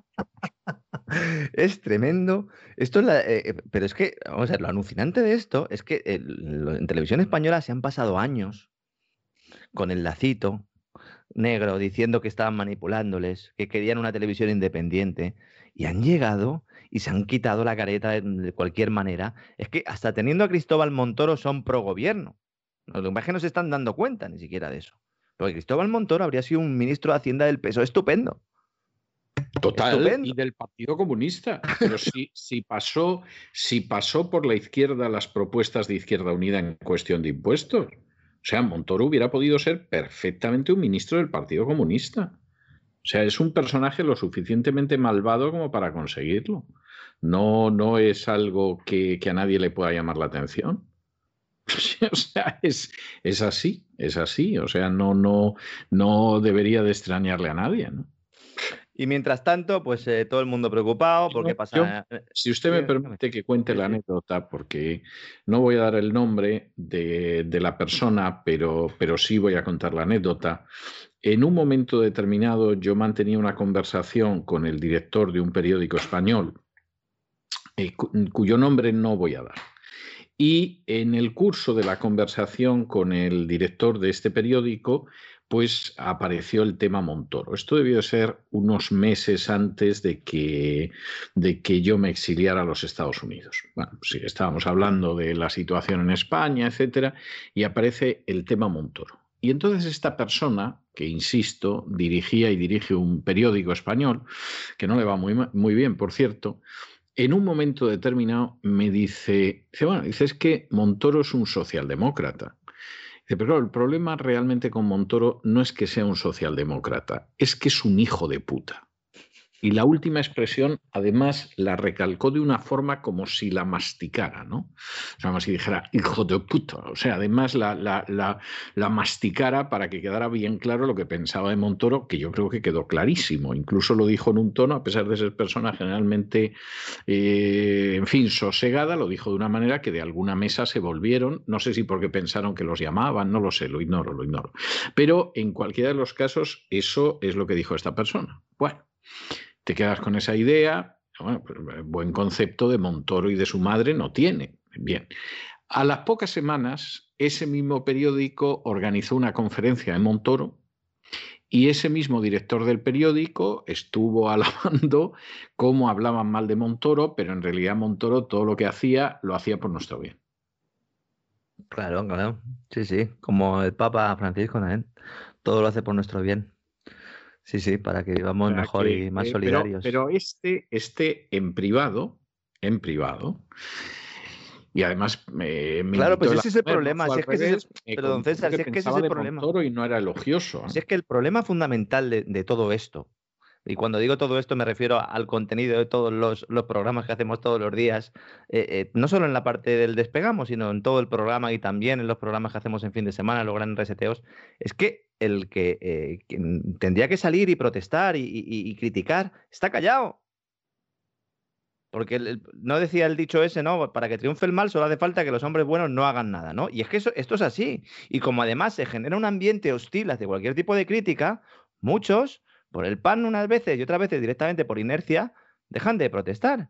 Y llega un momento en el que se, en la última parte de, su vida, en el que hasta se convencen de que, de que la situación es ideal, ¿no? Como pasaba al final el protagonista de, Orwell. Entonces, por eso hay que dar la batalla a cada uno, pues en el pequeño ambiente que pueda, ¿no? Y sobre todo que, que, no se imponga un pensamiento único a todos los ciudadanos, ¿no? Y ese yo creo que es el principal problema, más allá de que tengamos otros muchos pero como no saquemos la cabeza y digamos, eh, por aquí no, lo llevamos, lo llevamos crudo. Luego algunos se extrañan porque que la situación económica sea la que sea, la situación institucional eh, sea la que es. Eh, hoy, por ejemplo, salían eh, datos también de la Central de Balance del Banco de España y los datos pues, son tremendos, diciendo que la mitad de las empresas están en pérdidas y que, y que pues, una buena parte de ellas pues, se van a quebrar. Y esto es una situación que se produce pues, porque en algún momento dado se han aceptado políticas económicas que son profundamente dañinas. Y son profundamente dañinas primero para unos colectivos y luego al final para todos, porque las gallinas y la matas, pues poco puedes hacer, no vas a seguir poniendo huevos de oro, ¿no? nunca puso huevos de oro en España, pero bueno, algún huevo que otro ponía, ¿no? Con yema más o menos sabrosa, ¿no?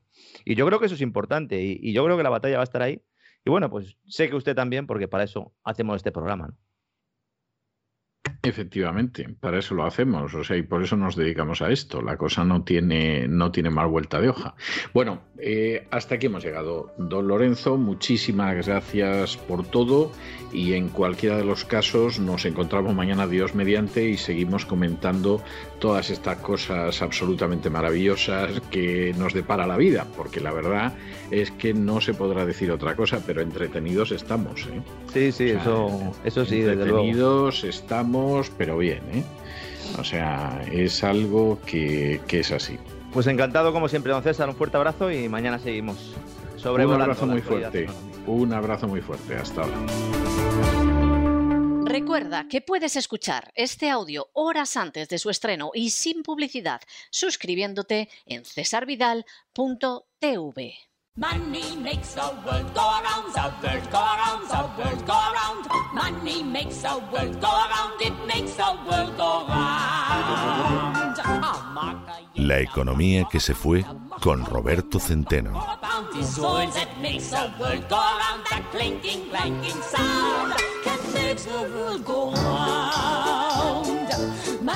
Ya lo saben, aparten ustedes cualquier cosa fumable de la vista y del alcance de la mano, coloquen el respaldo de sus asientos en posición vertical, abróchense los cinturones, porque ha llegado don Roberto Centeno y nos vamos a adentrar en ese huracán que es la economía que, va a irse, ¿no? Es la economía que sigue estando aquí. Muy buenas noches, don Roberto. ¿Qué nos trae usted hoy? Muy buenas noches, don César. Pues eh, vamos a ver, hoy vamos a hablar eh, en la parte más 100% económica del último análisis de la OCDE, ¿eh? donde dice que España, de 47 naciones que han analizado, es la segunda más desastrosa después de la Argentina, lo cual manda narices, porque ya no es que seamos el peor de Europa, como dice la Comisión Europea, es que es la peor eh, la segunda peor de la OCDE de 47, que no todos son miembros de la OCDE. Eh, y luego después hablarles de eh, unas cifras comparativas de Madrid y Cataluña para ver la gran mentira que están desarrollando aquí esta chusma de Esquerra Republicana. Pero antes de nada, mm, quisiera que me permitieras una analogía que he descubierto eh, verás, es que releyendo los episodios nacionales del buena, buena relectura, buena relectura. Del insigne Benito Pérez Galdós, me he quedado asombrado por el paralelismo entre la situación política actual de nuestra nación amenazada con la más brutal de las tiranías por un gobierno de traidores y enemigos de España, y la situación creada en mayo de 1808 por Napoleón y los increíblemente cobardes reyes de España, clase dirigente, jerarquía eclesiástica, que habían hecho dejación absoluta de todas sus obligaciones más sagradas para con la patria.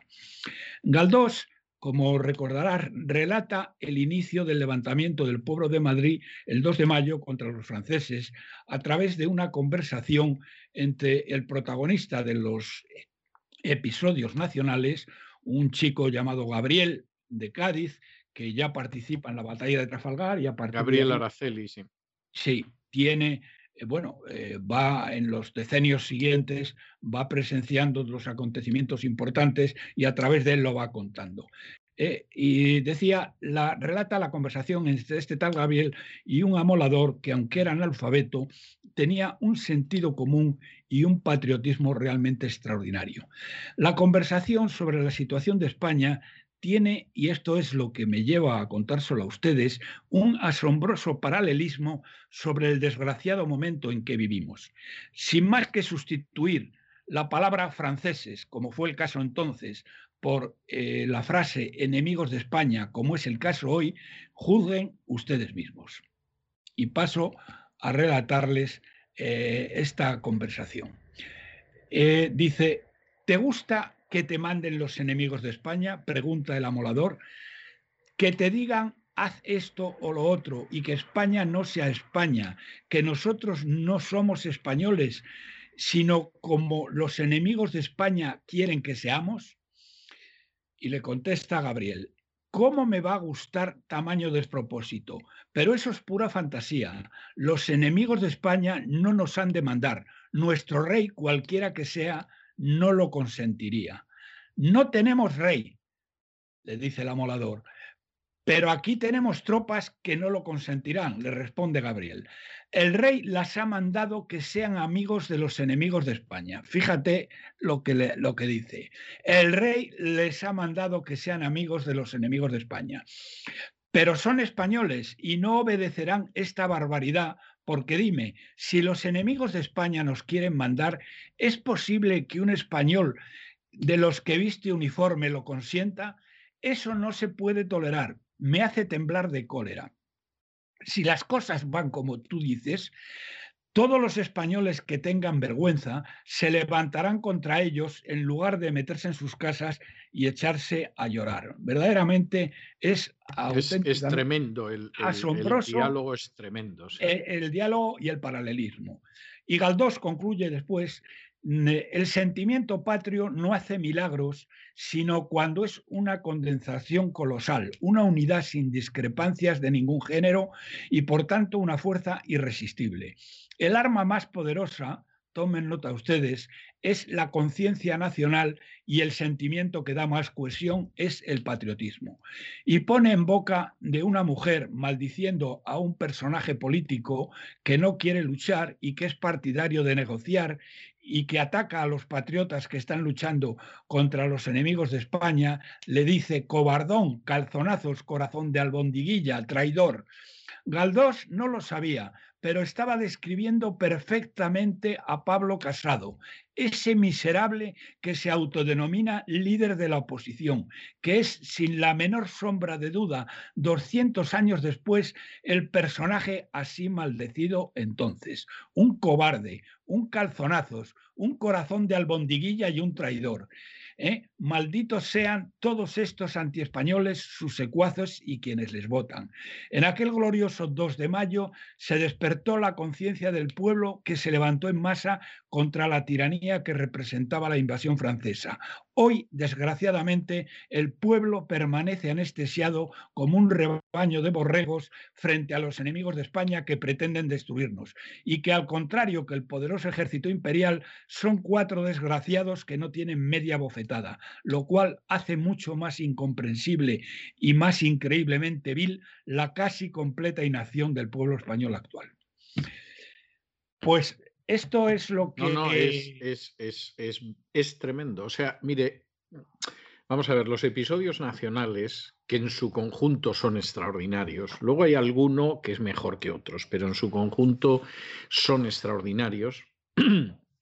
Cuando los lees y los lees en una situación como esta, lo que te da es un tremendo pesar porque te da la sensación de que la historia de España es una noria y, que va dando vueltas. Y yo recuerdo, y fíjese, esto le estoy hablando a usted de un inglés, ¿eh? recuerdo un amigo inglés que eh, se dedicó a leerse a finales de los 70, yo tenía mucha amistad con él, un hombre mayor que yo, y se leyó los episodios nacionales enteros. Él era, había hecho su tesis doctoral en Oxford sobre eh, Fray Luis de León, era un gran conocedor de la cultura española y de la literatura española, y en un momento determinado, recuerdo que me dijo, dice, estoy acabando la última serie y me parece que estoy viendo la historia actual de España. Y no lo dijo en un sentido positivo, me lo dijo muy consternado, muy consternado. Y la verdad es que lees algunos de los episodios nacionales y tienes una sensación de que los paralelos saltan a la vista. En el caso de la primera serie, que es toda la parte de la guerra de la independencia, pero previamente todo ese deshojamiento de los Borbones y el motín de Aranjuez, etcétera, es que vamos, los, los paralelos te dan casi angustia. No, no, efectivamente, es un déjà vu, ¿eh? y cuando yo cuando lo he leído mm, me he quedado absolutamente eh, petrificado. Digo, coño, pero si esto es exactamente lo mismo que está pasando hoy, ¿eh? con dos diferencias, con dos diferencias. ¿eh? bueno, que el, que el pueblo español ya no es lo que era, sino un atajo de ovejas, de ovejuno y cobarde, y que lo único que le importa es el fútbol y tomarse una cañita en la terraza de un bar, ¿eh? y que por otro lado, en aquel momento, a lo que se enfrenta el pueblo español, sin pensarlo dos veces, es al más poderoso ejército del mundo, ¿eh? que al final, en la guerra que dura cinco años, ¿eh? acaba perdiendo 200.000 hombres pero mm, eh, el pueblo español no sé cuántos perdería, pero probablemente cinco veces más o seis veces más que esa cantidad, que eso. Pero a pesar de todo, los acabamos echando y eh, aquello fue el primer golpe eh, que después quedaría completo en las, en las planicies rusas en el invierno ruso después de la retirada de Moscú. Pero, bueno, y, el propio, y el propio Napoleón, en su memorial de Santa Elena, ¿eh? donde lógicamente no, no pasa por alto el desastre de la campaña de Rusia, ni mucho menos, pero él dice en el memorial de Santa Elena que todas sus desgracias comenzaron en España y denomina la guerra de España la úlcera española que es como, por ejemplo, se la conoce en el mundo anglosajón, pero es una expresión de Napoleón, él la llama la úlcera española, es decir, aquello implicó un desgaste de, hombres, de tropas, de recursos, que, fue una úlcera que, no se cerraba, ¿no? Y él lo llamó la úlcera española, y es verdad, es verdad. En fin, bueno, pues eh, esperemos que eh, sirva al menos esto para hacer pensar a alguien y despertar algunas conciencias, sobre todo de aquellos que todavía votan al cobardón, calzonazos, corazón de albondiguilla y traidor, como decía. No, no está mal, no está mal la descripción. ¿eh? La descripción es perfecta. Eh, bien, eh, pasemos a los temas propiamente económicos, propiamente dichos. ha publicado la OCDE un estudio en la cual señala que España sufre la peor recesión del mundo después de la Argentina. ¿eh? y eh, ha analizado 47 países. O sea, manda narices, manda narices. Es que, fíjense ustedes, y bueno, y aquí es que no se despiertan las conciencias. Y aquí el cobardón calzonazos y corazón de albondiguilla y traidor de casado, lo único que le preocupa es que hace ya varias semanas que ha llamado por teléfono a, Sánchez y no se le pone al teléfono. ¿eh? Fíjese usted la catadura del personaje. ¿eh? Cuando te está diciendo la OCDE que España está sufriendo la peor recesión del mundo después de Argentina. De 47 países, señoras y señores, que son más que los, países de la OCDE, que son como 34 o 35, no lo recuerdo bien. Eh, y luego eh, bien, es que la, Comisión Europea ha dicho lo mismo de, la Unión Europea. Somos el país que peor, eh, que sufre la peor recesión de toda la Unión Europea y la mayor desigualdad, ¿eh? la mayor grado de desigualdad. Esto gobernados por la extrema izquierda, los, los terroristas de ETA y los traidores del PNV y de Esquerra Republicana y Junpercat, ¿eh? que están todos poniendo el, cazo, cobrando los jirones de España que va desgarrando este, este inmensamente traidor ¿eh? Eh, de Sánchez. Bien, pero vamos, fíjense, en lo que señala la OCDE y creo que se queda corta, ya lo veremos, eh, augura... O sea, ¿usted cree que todavía es peor? Sí, la OCDE se queda corta, ya lo verás. Lo, veremos, eh, lo veremos en un par de meses o tal vez tres, pero vamos. Eh, en, para el año 2020, es decir, el año en curso, estamos, la OCDE mm, prevé una caída del PIB del 11,6%. Nosotros prevemos una caída muy por encima de esta y superior al 14 o el 15%. Pero el año que viene, bueno, primero decir que esta, mm, esta caída es el doble, por ejemplo, que la de Alemania, que manda narices, ¿eh? pero también mm, muy superior a la de Portugal, superior a la de Grecia, superior a la de Francia, la de Italia, ¿eh? y no digamos nada a los países eh, nórdicos que están en mucho menos. Bien, y luego para el año que viene, fíjense ustedes, prevé un rebote del 5% en el año 2021. ¿Sabes cuánto prevé el gobierno de estos miserables eh, crecer el año que viene? A ver, dígame usted que me temo lo peor. El 10%, es decir, el doble. ¿eh? Mire, eso no se lo creen, eso no se lo creen ni hartos de vino. No me quiero reír porque el tema es muy grave y me da pena reírme. Pero vamos, eso no se lo creen ellos, pero vamos, ni, ni hartos de vino se lo pueden creer.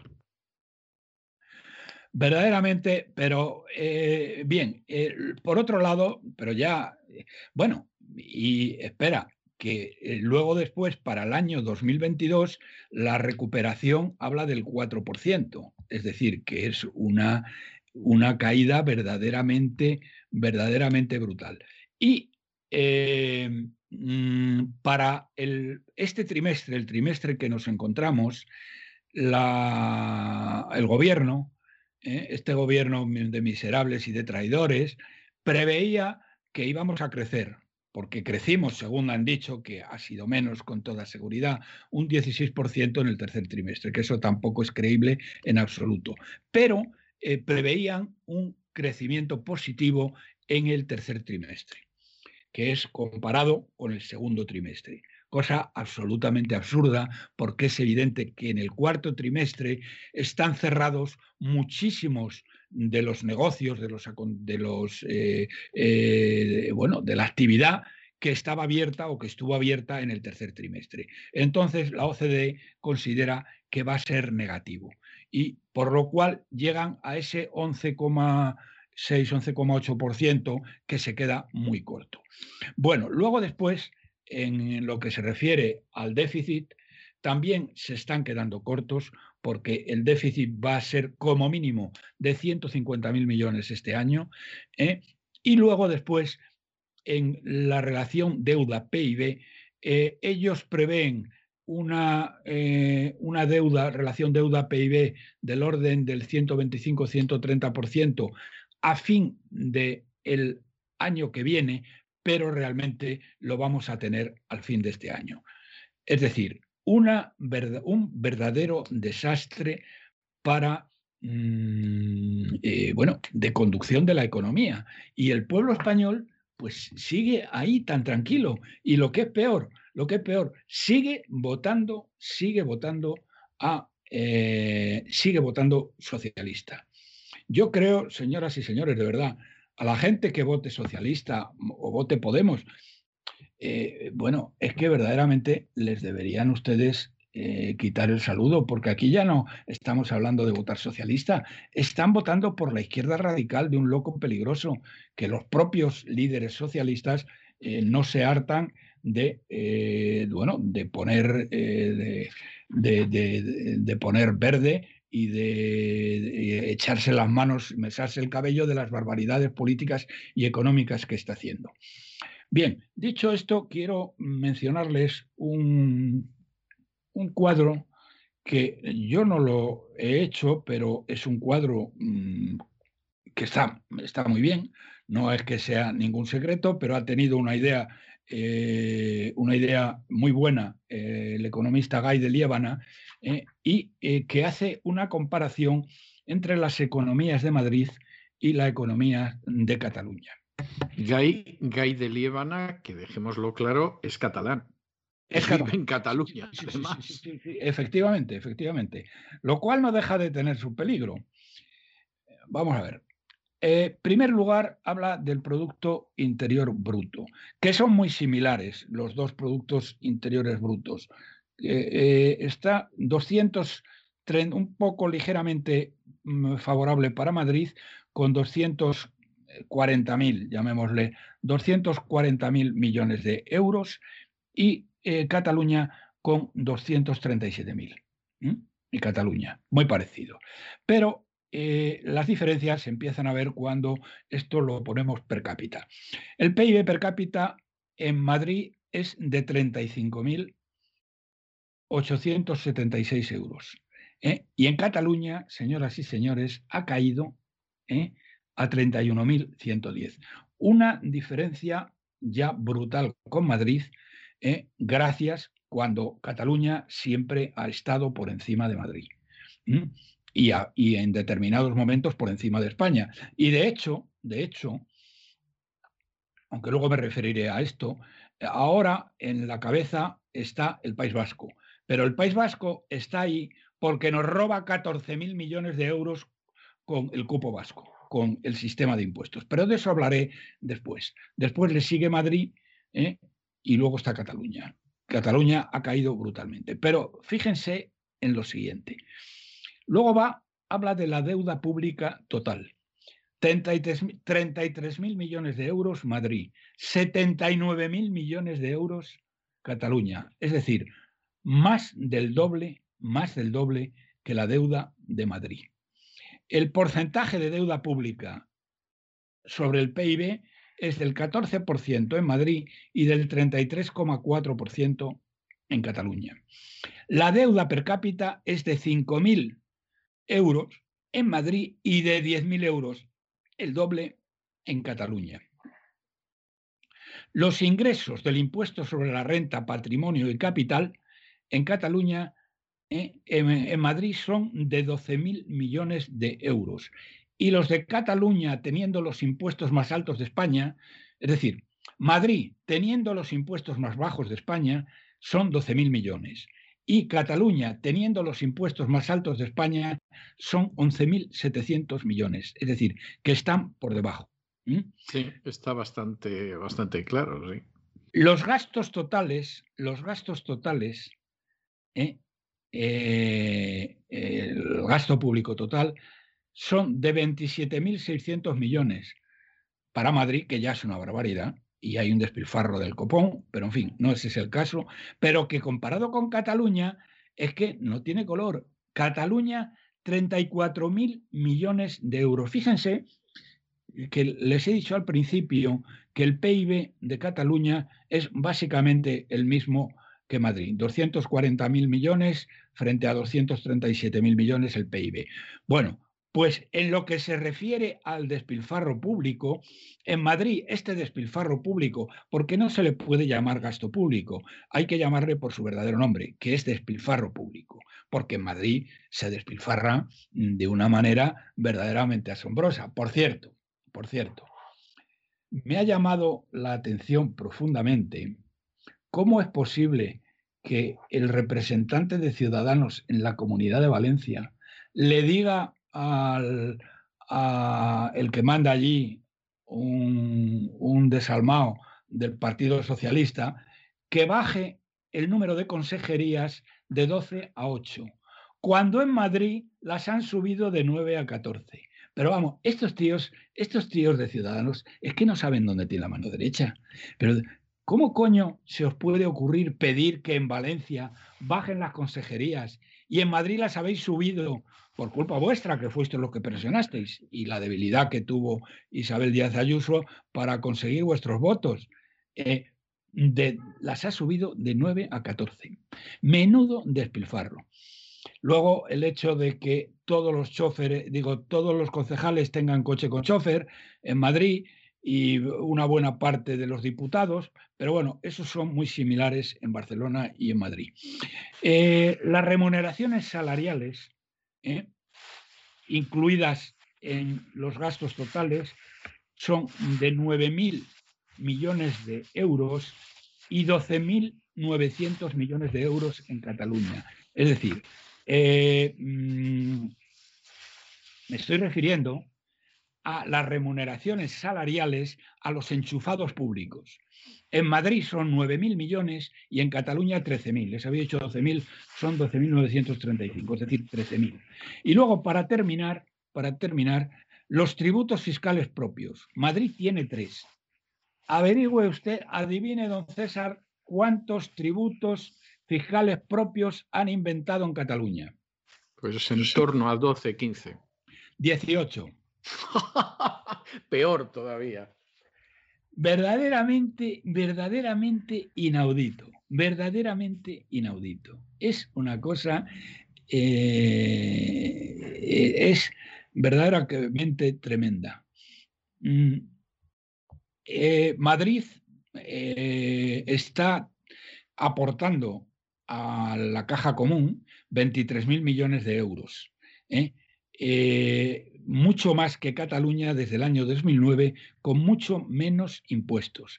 Y Madrid aporta el 70% de las contribuciones al Fondo de Solidaridad Estatal, frente a un 24% que aporta Cataluña. Fíjate, con el mismo Producto Interior Bruto. Es una diferencia como de la noche al día de cómo está gestionado el tema en Cataluña. Y que este canalla, este miserable, este traidor de Rufián diga que hay que subir los impuestos en Madrid porque eh, si no es un paraíso fiscal, pero será hijo de Satanás este tío. Es, es, vergonzoso, es vergonzoso, es vergonzoso. Y decir que Madrid hace dumping fiscal, o sea, es de estas cosas que dices, bueno. Lo que pasa es que este tío es tan, tan eh, analfabeto que ni siquiera sabe lo que significa dumping, porque dumping es debajo del coste. Es decir, este tío no tiene ni puta idea de nada, ¿eh? solamente tiene una cosa, un odio ciego hacia Madrid y a los madrileños, en lo cual ¿eh? coincide plenamente con, los, con el odio ciego que le tiene el Partido Socialista. Por eso digo y repito y seguiré repitiendo, ¿Cómo es posible que haya ciudadanos en Madrid, quitando los que estén atados al pesebre, que eso se comprende? ¿eh? Eso es de sentido común. Pero quitando los atados al pesebre, ¿cómo hay gente que puede votar socialista en Madrid? ¿Cómo hay gente que puede votar socialista en Madrid? ¿Eh? Porque pueden votar a un partido socialista que sea un partido socialista que eh, al partido socialista de, Felipe González, por ejemplo, pero que ahora no es eso, es que ahora es un atajo de canallas que se han echado en manos de la izquierda radical ¿eh? y que odian a Madrid. Entonces, oiga ustedes, si les odian, ¿cómo les votan? Bueno, y lo de Ciudadanos digo lo mismo. Es decir, ¿cómo pueden votar a Ciudadanos que son una panda de sinvergüenzas y de mangantes ¿eh? que dicen blanco en un sitio, negro en otro, que siguen, a pesar de que les ha pataleado, el, eh, se ha orinado en ellos el señor Sánchez, y siguen ofreciéndole echarles una mano en Valencia o donde la necesiten o en Murcia. Es increíble. Verdaderamente el tema no hay por dónde cogerlo. Bueno, y termino con dos cosas.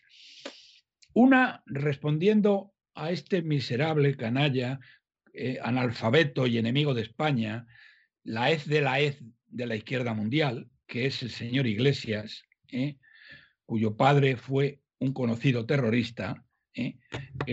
como dice Álvarez de Toledo, no tiene la, la enjundia, bueno, no, no me acuerdo la palabra que ya empleaba, pero no tiene la enjundia moral para, para estar en el Parlamento español y mucho menos de vicepresidente, lo cual es una vergüenza y una mancha en el pueblo español que no se nos borrará en decenas y decenas de años. ¿eh? Y este tío dice cuando le preguntan, bueno, usted quiere subir los impuestos a Madrid, ¿y por qué no en el País Vasco y Navarra? Porque estos tíos, solo el País Vasco, ¿eh? nos roban 14 mil millones de euros. No es que no paguen menos impuestos, es que nos roban 14 mil millones de euros. Fíjense ustedes la diferencia. Madrid está aportando veintitantos mil millones al fondo común, el 70% del fondo de solidaridad territorial. Y esto nos roban, nos roban de la caja común, nos roban 14 mil millones de euros. Es para, para, para rasgarse las vestiduras. Y este tío hay gente que le sigue votando. Increíble. Que además es un enemigo de España, un traidor. que quiere lo que, bueno, que quiere destruir España y con un número de diputados que es irrisorio. ¿eh? Si no fuera porque Sánchez le ha puesto donde le ha puesto y le permite lo que le permite para que le permita a su vez a él seguir gobernando, verdaderamente esto es el mundo al revés. Y luego lo último de hoy, que no me sorprende en absoluto, pero que demuestra la vileza de la izquierda sanchista radical y de los comunistas bolivarianos, esta chusma de Podemos. Hoy se ha inaugurado, señoras y señores, un gran hospital en Madrid eh, dedicado exclusivamente al COVID. ¿eh? con todas las camas preparadas para tratar el COVID, con mil camas, nada más y nada menos, y con 50 plazas de eh, cuidados intensivos. Verdaderamente eh, algo eh, de chapó. Bueno, ¿se pueden creer que la izquierda radical y estos han montado una manifestación para contra la apertura de este hospital? Pero ¿se lo pueden ustedes creer, señoras y señores, que los socialistas radicales y los comunistas bolivarianos se han plantado a las puertas para impedir que se abriera, que se inaugurara este hospital. Bueno, verdaderamente, señoras y señores, si tienen ustedes amigos que voten Podemos y voten el Partido Socialista, ya pueden ustedes ir despidiéndose de ellos, porque estos tíos nos están llevando a la ruina y esto ya no es una broma. Esto, como decía al principio, con lo que hablaba de Pérez Galdós, y la semejanza con la situación actual están destruyendo esta nación. Y al contrario que les pasaba mm, en el 2 de mayo, que se enfrentaban al mayor ejército de Europa, ¿eh? Es que estos desgraciados, estos mierdas, es que no tienen media bofetada. A ver si reaccionan y como decía, eh, como decía Pérez Galdós, en boca de su, eh, de su héroe Gabriel, ¿eh? Mm, ¿es posible que un español que viste uniforme lo consienta? ¿Mm? Bueno, pues mm, verdaderamente la respuesta es que sí, porque el rey les ha mandado, el rey de España actual, que es también un Borbón, como eran aquellos, eh, el rey les ha mandado, en palabras de Pérez Galdós, que sean amigos de los enemigos de España. Y esto es eh, todo lo que tengo por hoy. Bueno, no ha sido poco, don Roberto, no ha sido poco. Yo le voy a despedir hoy con un tema patriótico que además tiene mucho que ver con ese 2 de mayo y con esa guerra de la independencia, que es el preludio de una zarzuela de Ruperto Chapí que se llama El tambor de granaderos. Y el tambor de granaderos, que al final pues habla de, de la oposición al invasor francés, de la resistencia contra los enemigos de España, comienza con un preludio que tiene un redoble de, tambor, de ahí lo del tambor de granaderos, que es muy hermoso, es muy patriótico y vamos, hoy viene como anillo al dedo. Pocas veces habremos quedado mejor a la hora de escoger una pieza musical. Sí, sí, verdaderamente has estado sembrado porque no habíamos hablado del tema. Sí, sí, es, no, no, por supuesto. De modo que, que, es así y en cualquiera de los casos nos volvemos a encontrar la semana que viene, Dios mediante, usted y yo nos encontraremos antes del martes, pero aquí en la voz nos volveremos a encontrar la semana que viene, Dios mediante. Un fuerte abrazo, don Roberto, muy buenas noches. Otro para vosotros, muchísimas gracias.